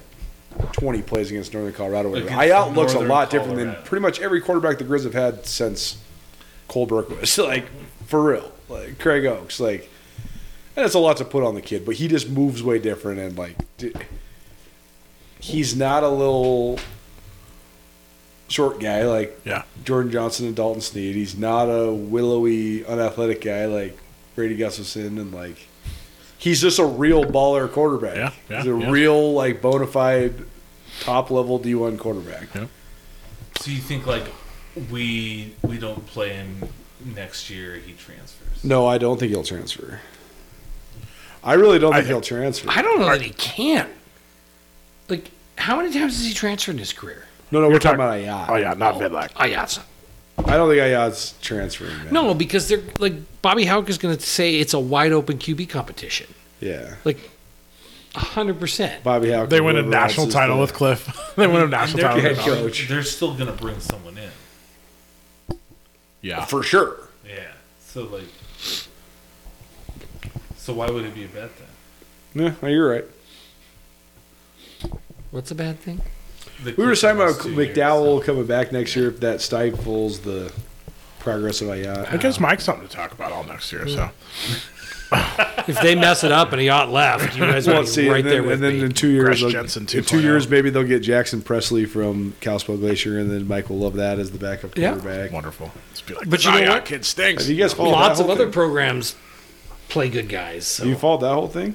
Well, if you- Jackson Presley moved to Kalispell this last year. He moved from LA. He was the top-rated freshman quarterback in the United States of America when he moved to Kalispell. He moved to Kalispell as a sophomore with offers from Florida State, Oregon, and uh, What? Why? somewhere else. His family just moved Coulter, there. Coulter, how many NFL players come from big cities? what do we know? That's pretty good, eh? It's pretty good. That's awesome. Uh, okay, Clixby has a question for the pod. Um, we have talked before about superstitions, but what is your level of paranoia right now about speaking things into existence? Clixby is approaching second gunman on the grassy knoll or deep state type paranoia to avoid putting the cart before the horse with this team.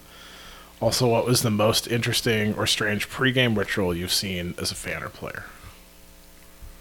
I mean, I'm with him. Just take it a game at a time. Just keep climbing. Man, if I could manifest Uh. things into existence, I would have known a long time ago. I just need y'all to go vote. so, you know, Rock the vote. yeah. yep. Vote for Nuge. All right. Strangest rich pregame ritual. Uh, Dan Moore used to take. Uh, do you guys know what No Explode is? You do. Yeah. No Explode's like a pre-workout, like creatine mixed with L-arginine and like a bunch of stimulants and stuff, like caffeine. Jesus. And Dan Moore used to take a handful of it and put it in his mouth and then go chug water and and then play. Dry scoop is Oh worse. So he would dry scoop it, and it was purely for a show. This was not even. that, this is secondary. This is my brother telling these stories because he- my brother had to tackle Dan Moore in practice for two straight years. That's probably why he has no shoulders. Uh, but yeah, uh, I don't know why he didn't just put it in a bottle and just drink it like a normal. Well, first of all, if you're taking no explode for football practice, you're not normal. There's nothing normal about that. Right. Fair. That's so true. Just the imagine how the adrenaline, like your just your heart rate would be if you put on pads and stood on a football field, like Right. with a live Right. snap coming at you, Right. you would be Right. And Like- then take 250 milligrams of caffeine with like beta dilators and making your blood flow. just a mat. You're like, you know what I need? I need to get more amped up for this moment. yeah, right. Like I would be so present in that Yeah, moment. Dan I wouldn't Moore was need a- the caffeine. Dan Moore was a good Grizz running back. He absolutely should have been an Olympic powerlifter and or a WWE superstar. Yeah. I can't remember who it was, but someone told me that it's effectively. I asked them who's the strongest person on the team, and they said Dan Moore.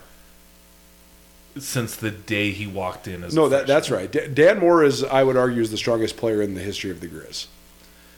The, who was the strength coach then? Rob Oviat. Mm-hmm. He like pulled Dan Moore aside and was like, "Son, you're a great running back. You should you should concentrate on lifting weights and go to the Olympics." I mean, because he seriously was like a 650 pound squat guy. Like he's insane. He's so strong. and at that age too. Like Right. Well, yeah, you're right. When you're like 20, yeah, absurd. I remember like there were some games where Dan was hurt, and he would tweet because he wouldn't travel with the team. And he'd tweet from like Gold's Gym. like he's, Always, dude. he's like watching the team while I like get these girls in. It's like, dude, like, calm the fuck down. All right, uh, clipping quickly through uh, eGriz. Uh, AZ Grizz fan is wondering what we know about McGinnis or Gradney's absences, and Mm. I have to point something out. So maybe Ayat did play because Gradney was not listed on the participation chart, but on the Grizzly Twitter, there's a picture of Gradney suited up, hugging a guy on a Yeah. field. There was so, there was one time during the broadcast too where they panned on the sideline eh, to show the coach, and Granny was talking to Fonts for sure. They were having like a whole conversation. So I don't know. Uh, The participation says he doesn't play. He had no stats in the game. Ronald Jackson played a big portion of it, so maybe they suited up and it was a. Gra- Gradney's in the background of like the a, pho- a set of photographs where Hauk's getting the Yeah, the post game done. yeah. So I don't know that. Yeah, my goodness, I don't know. Don't know. Fortunately, we got the depth there, but yeah, I don't know what his story is. All they've said is health issues. Health issues. I didn't even see him on the sideline, I didn't unless he either. cut his hair. I just look for the long blonde hair. Yeah. when you know the six five, three hundred and forty pound guy. this is funny. I got I got to kind of tease AZ Grizz fan because he always asks us about who we think's going to leave the team, and so he's asking us who's going to leave the team. Do X and Child stay or do they go? What about Ryan Simpson? How wild is it that the Grizz have like one of the lowest attrition rates in all of the Western United States in college football, even though they have Yeah, what is perceived as this domineering head coach who runs an incredibly challenging program. yeah. It's it's very interesting. Yeah. Uh, PDX Grizzly just wants to know how hungover everybody is. They can pace themselves okay. I'm good. Mike doesn't drink Have anymore. one beer yesterday. Zootown Rocks wants me to do an extended rant about how the, the clowns on Twitter and their polls and all this stuff. Uh, Zootown, I'm We kind of already did. Yeah, we can't We already did. but I'm not gonna rant now. definitely I'm not did. gonna rant now. But I'm gonna. I just want to see where we are in two weeks because I've I've got I've got some stuff. Um, Empty Gross Rule is wondering if we have any the best uh, factors that have positively impacted the defense. I think kind of touched on that, right? Uh, wondering what's more likely, McDowell being a consistent big playmaker close to Snead's senior year, or more of a good game manager. I mean, if he's throwing 97 yard touchdowns, man, like. That throw is Come on.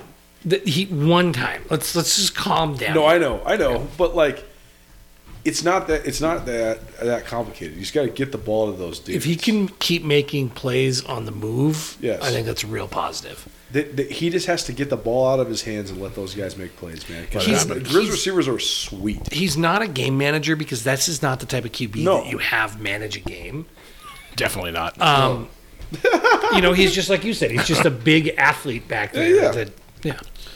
I think FCS his- Cam We're, Newton. we're I think underrating his unflappable nature, though. Like the fact that he makes play, like he's a Yeah. baller, man. Like when it's Yeah. a big moment, he Yeah. stepped up and made plays pretty Absolutely. much every game. Absolutely. He makes dumb plays and makes bad mistakes early, but he does not do that late. Where would this team be if they didn't bring him in in the summer, I just thinking about that this morning. dude?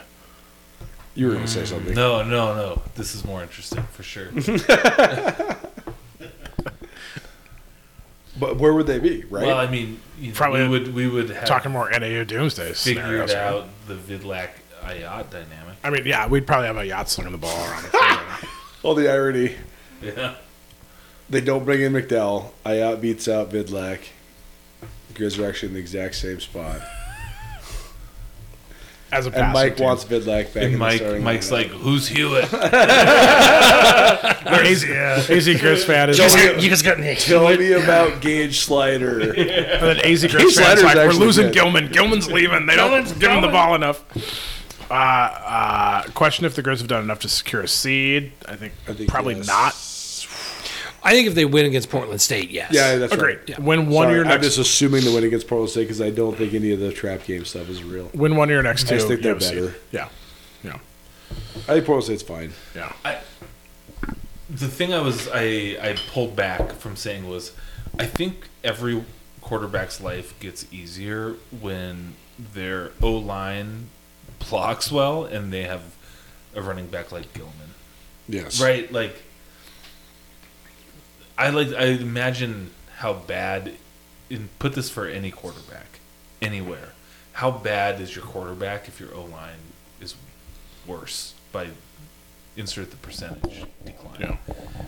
Uh, McDowell's definitely been helped for sure Yep. by the maturation of this O line and the arrival of Gilman. Um, so, anyway, and like Mike said earlier, let's appreciate this moment. We've Yeah, got a right. good combination of players and uh, personnel right now. Yep. That's the same And it's word. as fun of a run as this team has had for years. Yep. O2 Grizzly is looking at the future schedule and sees uh, we need a few more games in 25 and 26. Have we heard anything about scheduling? uh, nothing. Knows that scheduling for the Grizz is different from ev- other FCS schools because we generally make more with a home game scheduling. What is the normal profit for a program? What is the normal profit for the program for a typical out of conference game? Normal profit. It's like three Well, well, let's do, three let's, fifty. let's- yeah, let's do some math, right? They, they usually make about 600 to 650 at the gate, right? Yeah. 650,000. So let's Yep. go $650,000. And then usually the games that they bring in, they it depends on if they're full D1 or not. Like a premier non conference FCS would be like two 200 to 240. give or take. So minus two hundred forty thousand. So you're making about four hundred. If you bring in like a Butler, you're probably paying them about a hundred thousand. Right. Probably paying a Ferris like an eighty. And now you're probably paying Ferris about a hundred too, because you're not going to sell it out. So they get like a little bit of the gate. Yeah, So I think you're making between four and five hundred thousand, probably Shit, I thought I'd heard that was six. six hundred thousand Yeah. for profit. I think if you put it, That could be right. That I might mean- be right. We might be under Consensus. But Second- I, I could be wrong. D- does that include? But Well- that's just the gate, though, right? Yeah. Because Well, they actually- doesn't the they- they might GSA actually- they- make a ton of money. Yeah, they actually make might make a lot more than that because don't they make about six million dollars in annually in ticket revenue? give or take. So that's that's a million a game. Yeah, because I, had right? I had heard that it's close to that, and then you take out all the expenses, and you, right. So let's say you pay two forty. Yeah, yeah. So a million minus two forty, seven fifty. I actually thought about texting Kent this question today. I didn't do it. But pl- plus, like the GSA money that they raise, sure you know, like it's a concessions. You got to get a. We have 50, to play 50. a pretty sweet out of conference game. Well, I think that's that's like kind of the trick is like we get people like, why aren't we playing Wyoming? Why aren't we playing Utah State? Because we make more money, Oh, absolutely. Playing Butler. That's right. which yeah stinks. I mean, right? Because people are like, oh hey, go look at No, that's right. That's, Idaho that's, played- that's been the story of Grizz football for twenty to twenty five years. Sac They- State plays two Right, FBS right, games right. a year. Well, it's but because they like got to for pay the, bills Grizz, with that. The Grizz got to get Oregon or Washington to get three quarters of a million dollars to make it worth it worth financially it. because they're going to Yep. make that much money at home, right? Yep. Like Kent said that on the record after the Washington game. Mm-hmm. Yep. You know, he said six seventy five is what Washington paid him. He's like, that's about the bare minimum we can take. Right. You know, for a guaranteed game like that. Yeah. Think about yeah. You call up the opposing team and you're like, we're gonna need seven hundred thousand dollars. Oh, we also might beat you. Right. Like, Still to this day, the th- the biggest theater of the absurd is when Idaho dropped back down to the Big Sky, but Penn State still had them on the schedule and they didn't buy him out, and so Idaho got 2.2 million dollars to go to Happy Valley and lose 80 to eight. That is the amazing. most absurd thing of non-conference games in the last five years in the Big Sky. Notice something else. Imagine Their losing scheduler 80 should to get eight. a bonus. like what? What? Like why is Penn State not buy that out? If we regress, this that's ridiculous. Paid for some windows in the Kibby Dome or something. Who knows? Well, Um, two two million dollars is significant. Yeah, fuck yeah. All right, uh, so a couple questions here, Rats of Butte. Uh, I think we've kind of covered these. Just like, what's the defense doing? What's working? I think we kind of covered that. Also, pointed out that he uh, noticed a tweet saying how much more fun this offense could have been if we had a healthy Cole Grossman out there. Um, Badlands Grizz fan also kind of s- uh, points out uh, I think a point made much, much earlier in this pod, like four hours ago, that uh, this year, how many fewer opposing wide receivers have gone over the top, gotten all the way through the defensive secondary as as compared to like deep shots were a big thing Yeah, for years ago. that's a good point. Yep. I think that goes back to having the Yep. the DB as the defensive coordinator. But helps. Uh, Day Day is wondering if PSU is a trap game. Uh, GrizzFan07 is uh, wondering if the pollsters are finally going to give us some respect. I think the answer is probably going to be no. No. Uh, Grizzly Ordigger, which change on the coaching staff has made the biggest impact on this team? That's a Mm. really good question. I think both coordinator I was gonna changes say, I mean, have two new paid coordinators. positive dividends. I also think that you can't underrate how big it's been for Ronnie Bradford to be a first-time defensive coordinator and have Tim help, giving him the game plan. Yeah. I mean, Marty Bradford's certainly making the game plan, but like to have Tim Houck giving him the the cheat codes on Sunday, being like, "Here's what you're gonna do." I spent uh, 40 hours this weekend breaking down this film. It's pretty good to have Tim Houck to be uh, the guy that does that for you. Yep. And then uh, another poster here kind of brings that up and points out and says there's another separate podcast that asks Coulter if he would explain the Grizz offensive line changes and grade them out. I think he did that last Hmm. did. week, right? The other week. So uh, tackles are having more issues, interior line doing a little bit better. Yep. Um, I still think their offensive line's been okay. Like I think I said on that pod, I thought Yeah. it was like in in the mid 80s if you were to give them a rating, and I think that they've had a couple guys that have played high 80s. I think if they were playing like 95, they'd be even better. Yeah. I just think that they've made the offensive adjustments to mitigate that quite a bit, and I think they're playing. I think they're playing well. yeah, Which I, I think you could argue in prior years they wouldn't make those adjustments. It'd be like, just That's right. figure it out. Go You harder. Can't do it. Go harder. Go Yeah. harder. Be tougher. Run faster. Do you get do you get special film or do you just have to rewatch it? Let's rewatch it. Like- I wish I got that all 22. That would be sweet. Let's rewatch it. We get it in quarterback club. I know. We get like four clips of it. That's, no, I'm kidding. I'm just trying to do that. Uh, okay, Luke, one for you. Poru says, Luke, I need some help with Shelby. I visited a couple times, once long ago after reading One Sweet Quarrel, which focuses around the Dempsey Gibson Gibbons fight. Stayed for a night, had some grub, but not sure where. Went to a movie with my wife and was disappointed at the lack of knowledge about the fight by some locals. Not to mention, no one could even point us to where the old stadium stood.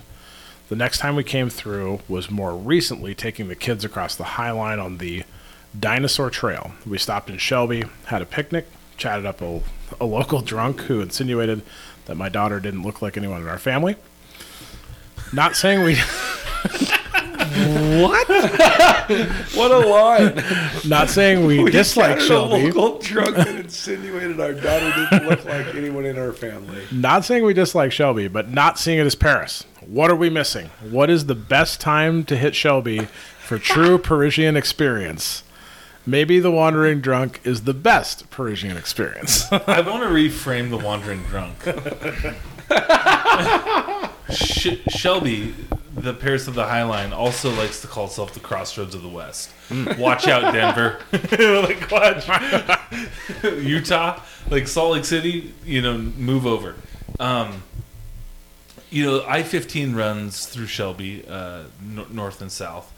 Lot, lot of traffic. Um, and I want to say maybe that guy was just vigilant, you know, about like sex trafficking. It's a problem, okay? He's like, what's going on here, outsider? This kid doesn't look like yours because people in Shelby care. Oh my god! yeah, I can see it. I'll tell you what. There's uh, all of the constellation of butthole towns that uh, spackle the High Line uh, convene in Shelby for a fair every summer. Michael, Mariah's Fair Fun Time. Michael has I been, have been to there. it. It's a ball. Uh, that that would be a wonderful time to go. Uh, they also had this year the hundred year anniversary of the Dempsey Gibbons fight, Mm-hmm. and they even found like a, f- a relative of I think it was Tom Gibbons who fights, Oh, wow. and he came and boxed, and they they like had a big boxing Wow. fight. So like two, I think back to back weekends in Shelby were sort of like you know cannot miss affair. Okay, so time out. What's the book that they referenced about this? One Sweet Summer or something, soiree? One sweet quarrel. Yeah, Sweet Coral. written by Have you re- have you re- Deirdre have you read this? McNamara. She's a cut bank woman. Have you read this? I have Okay, have you read Shelby's Folly? no. Okay, I'll, bu- I'm going to give it to you. I'm going to buy it for you and give it to you. Oh, I my- have no, a copy. Hold but on, I- my I- mom's a librarian. Oh, great, Shelby's so- Folly. Yeah, no, Yeah. we. I'm a. I Oh, try your not mom's to a buy. librarian. I No try wonder not to you're so smart. buy books. Yeah, We need a s- the Montana, Montana Library to go is the Amazing. Way, is the way to do it. Whoa, that's here. a thing too. It's like, We- uh, we, we can't get derailed by this. yeah, no, it's- it's kind of Uh, like Shelby's Folly. You got to read it. Shelby's Folly. Yeah. Hey, Brent, What's up? you got another question Yeah, for us? Uh, one thing we don't really know where the ring was though, because Hmm. well, they had to tear it down. They had to like you know the fight was a like a failure because one of the boxers held out, and it took like a week to get to Shelby from like New York. That's what this book's all about. Is all the calamities. and the calamity people were like, well, we don't, we're not going to get on the train to go to Shelby. We don't know if this fight's going to happen. Oh, yeah. right? Yeah. So they people didn't show up. They had to tear down the stadium. A lot of the old homes in Shelby are built from the lumber of the stadium, but there's photographs from the surrounding bluffs, and they can kind of approximate where it is. And there's actually a restaurant bar called Ringside Ribs that is built in the approximate location of like where the ring would be. But Interesting. Nice. I'm sorry.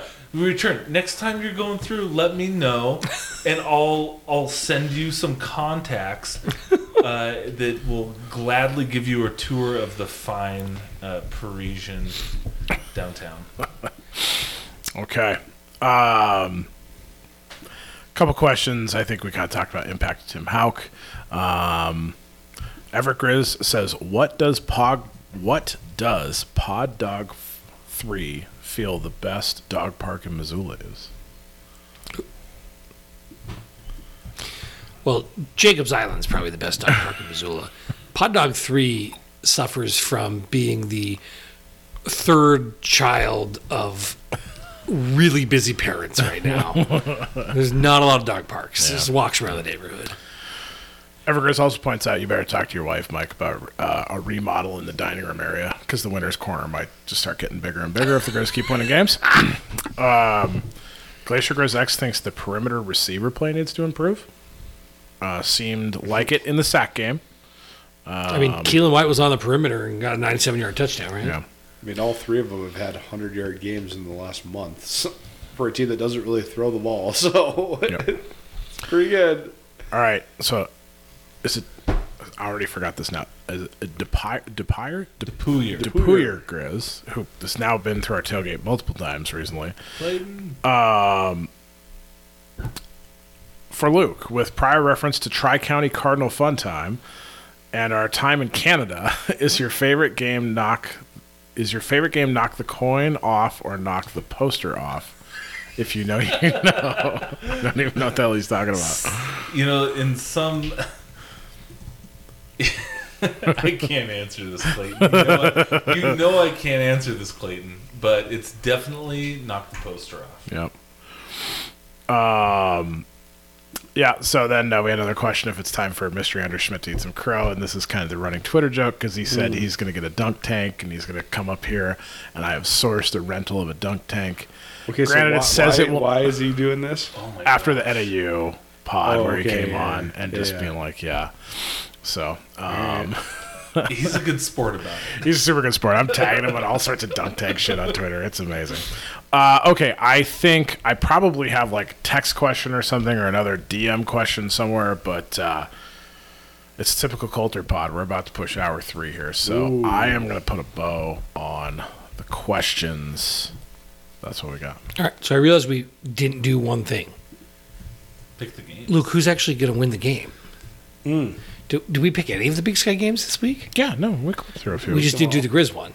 yeah, no, we didn't do the Grizz one. I think the Grizz are gonna. Win. Me too. Same. Coulter doesn't buy into. I think the Grizz are going to roll. All right. So there you have it. Yeah. James I think picked them Portland too. State's good. I think the Grizz are going to roll. like top five good or Definitely. Top I- four. I, told you. I'd have the Coulter, Grizz number didn't you? two. Yeah, top four Portland State, right? I mean, Was that your phrase from two years ago? Uh, I thought Portland State was. I thought that, that Portland State would be in the mix. I did not think Portland State was going to lose to either Idaho State or NAU, and I thought that Portland State. I mean- would ha- they have a favorable Big Sky schedule? I thought they would have four league wins going into this instead of So- three. Which I mean, I guess they're only one But they short. would win like the Colonial Conference or some shit like that. Man, the I don't know if CAA. they would win the CAA, but I, they would definitely win like the Ohio Valley or like the MEAC or the Southern? S- SoCon. Southland? Yeah, South- Southland. Southland. They would definitely be right there in the Southland. Yeah. all right. Anything else, guys? Just wishing you the best this week, buddy. Appreciate it. Appreciate everything you've done to put you, yourself, your family, and everything out there, and you know, hope we're you know uh, celebrating you on Tuesday. Well, we will be, regardless. But yeah, wishing you all the best. It's been an adventure, and um, I'm good. Excellent. Good. Yeah. All right. If we Anybody know that you, listens on Monday before election day or even on Tuesday, go vote drop ballots off all sorts of places. You can still register to vote. You can still register to vote, Yes, you can. probably at the places. That's right. at, at election center. All right. If you know us, we'll see you soon. If not, we'll be right back here next week with I can't believe this, but a preview of the brawl. Some good guests lined up. All right, go Grizz.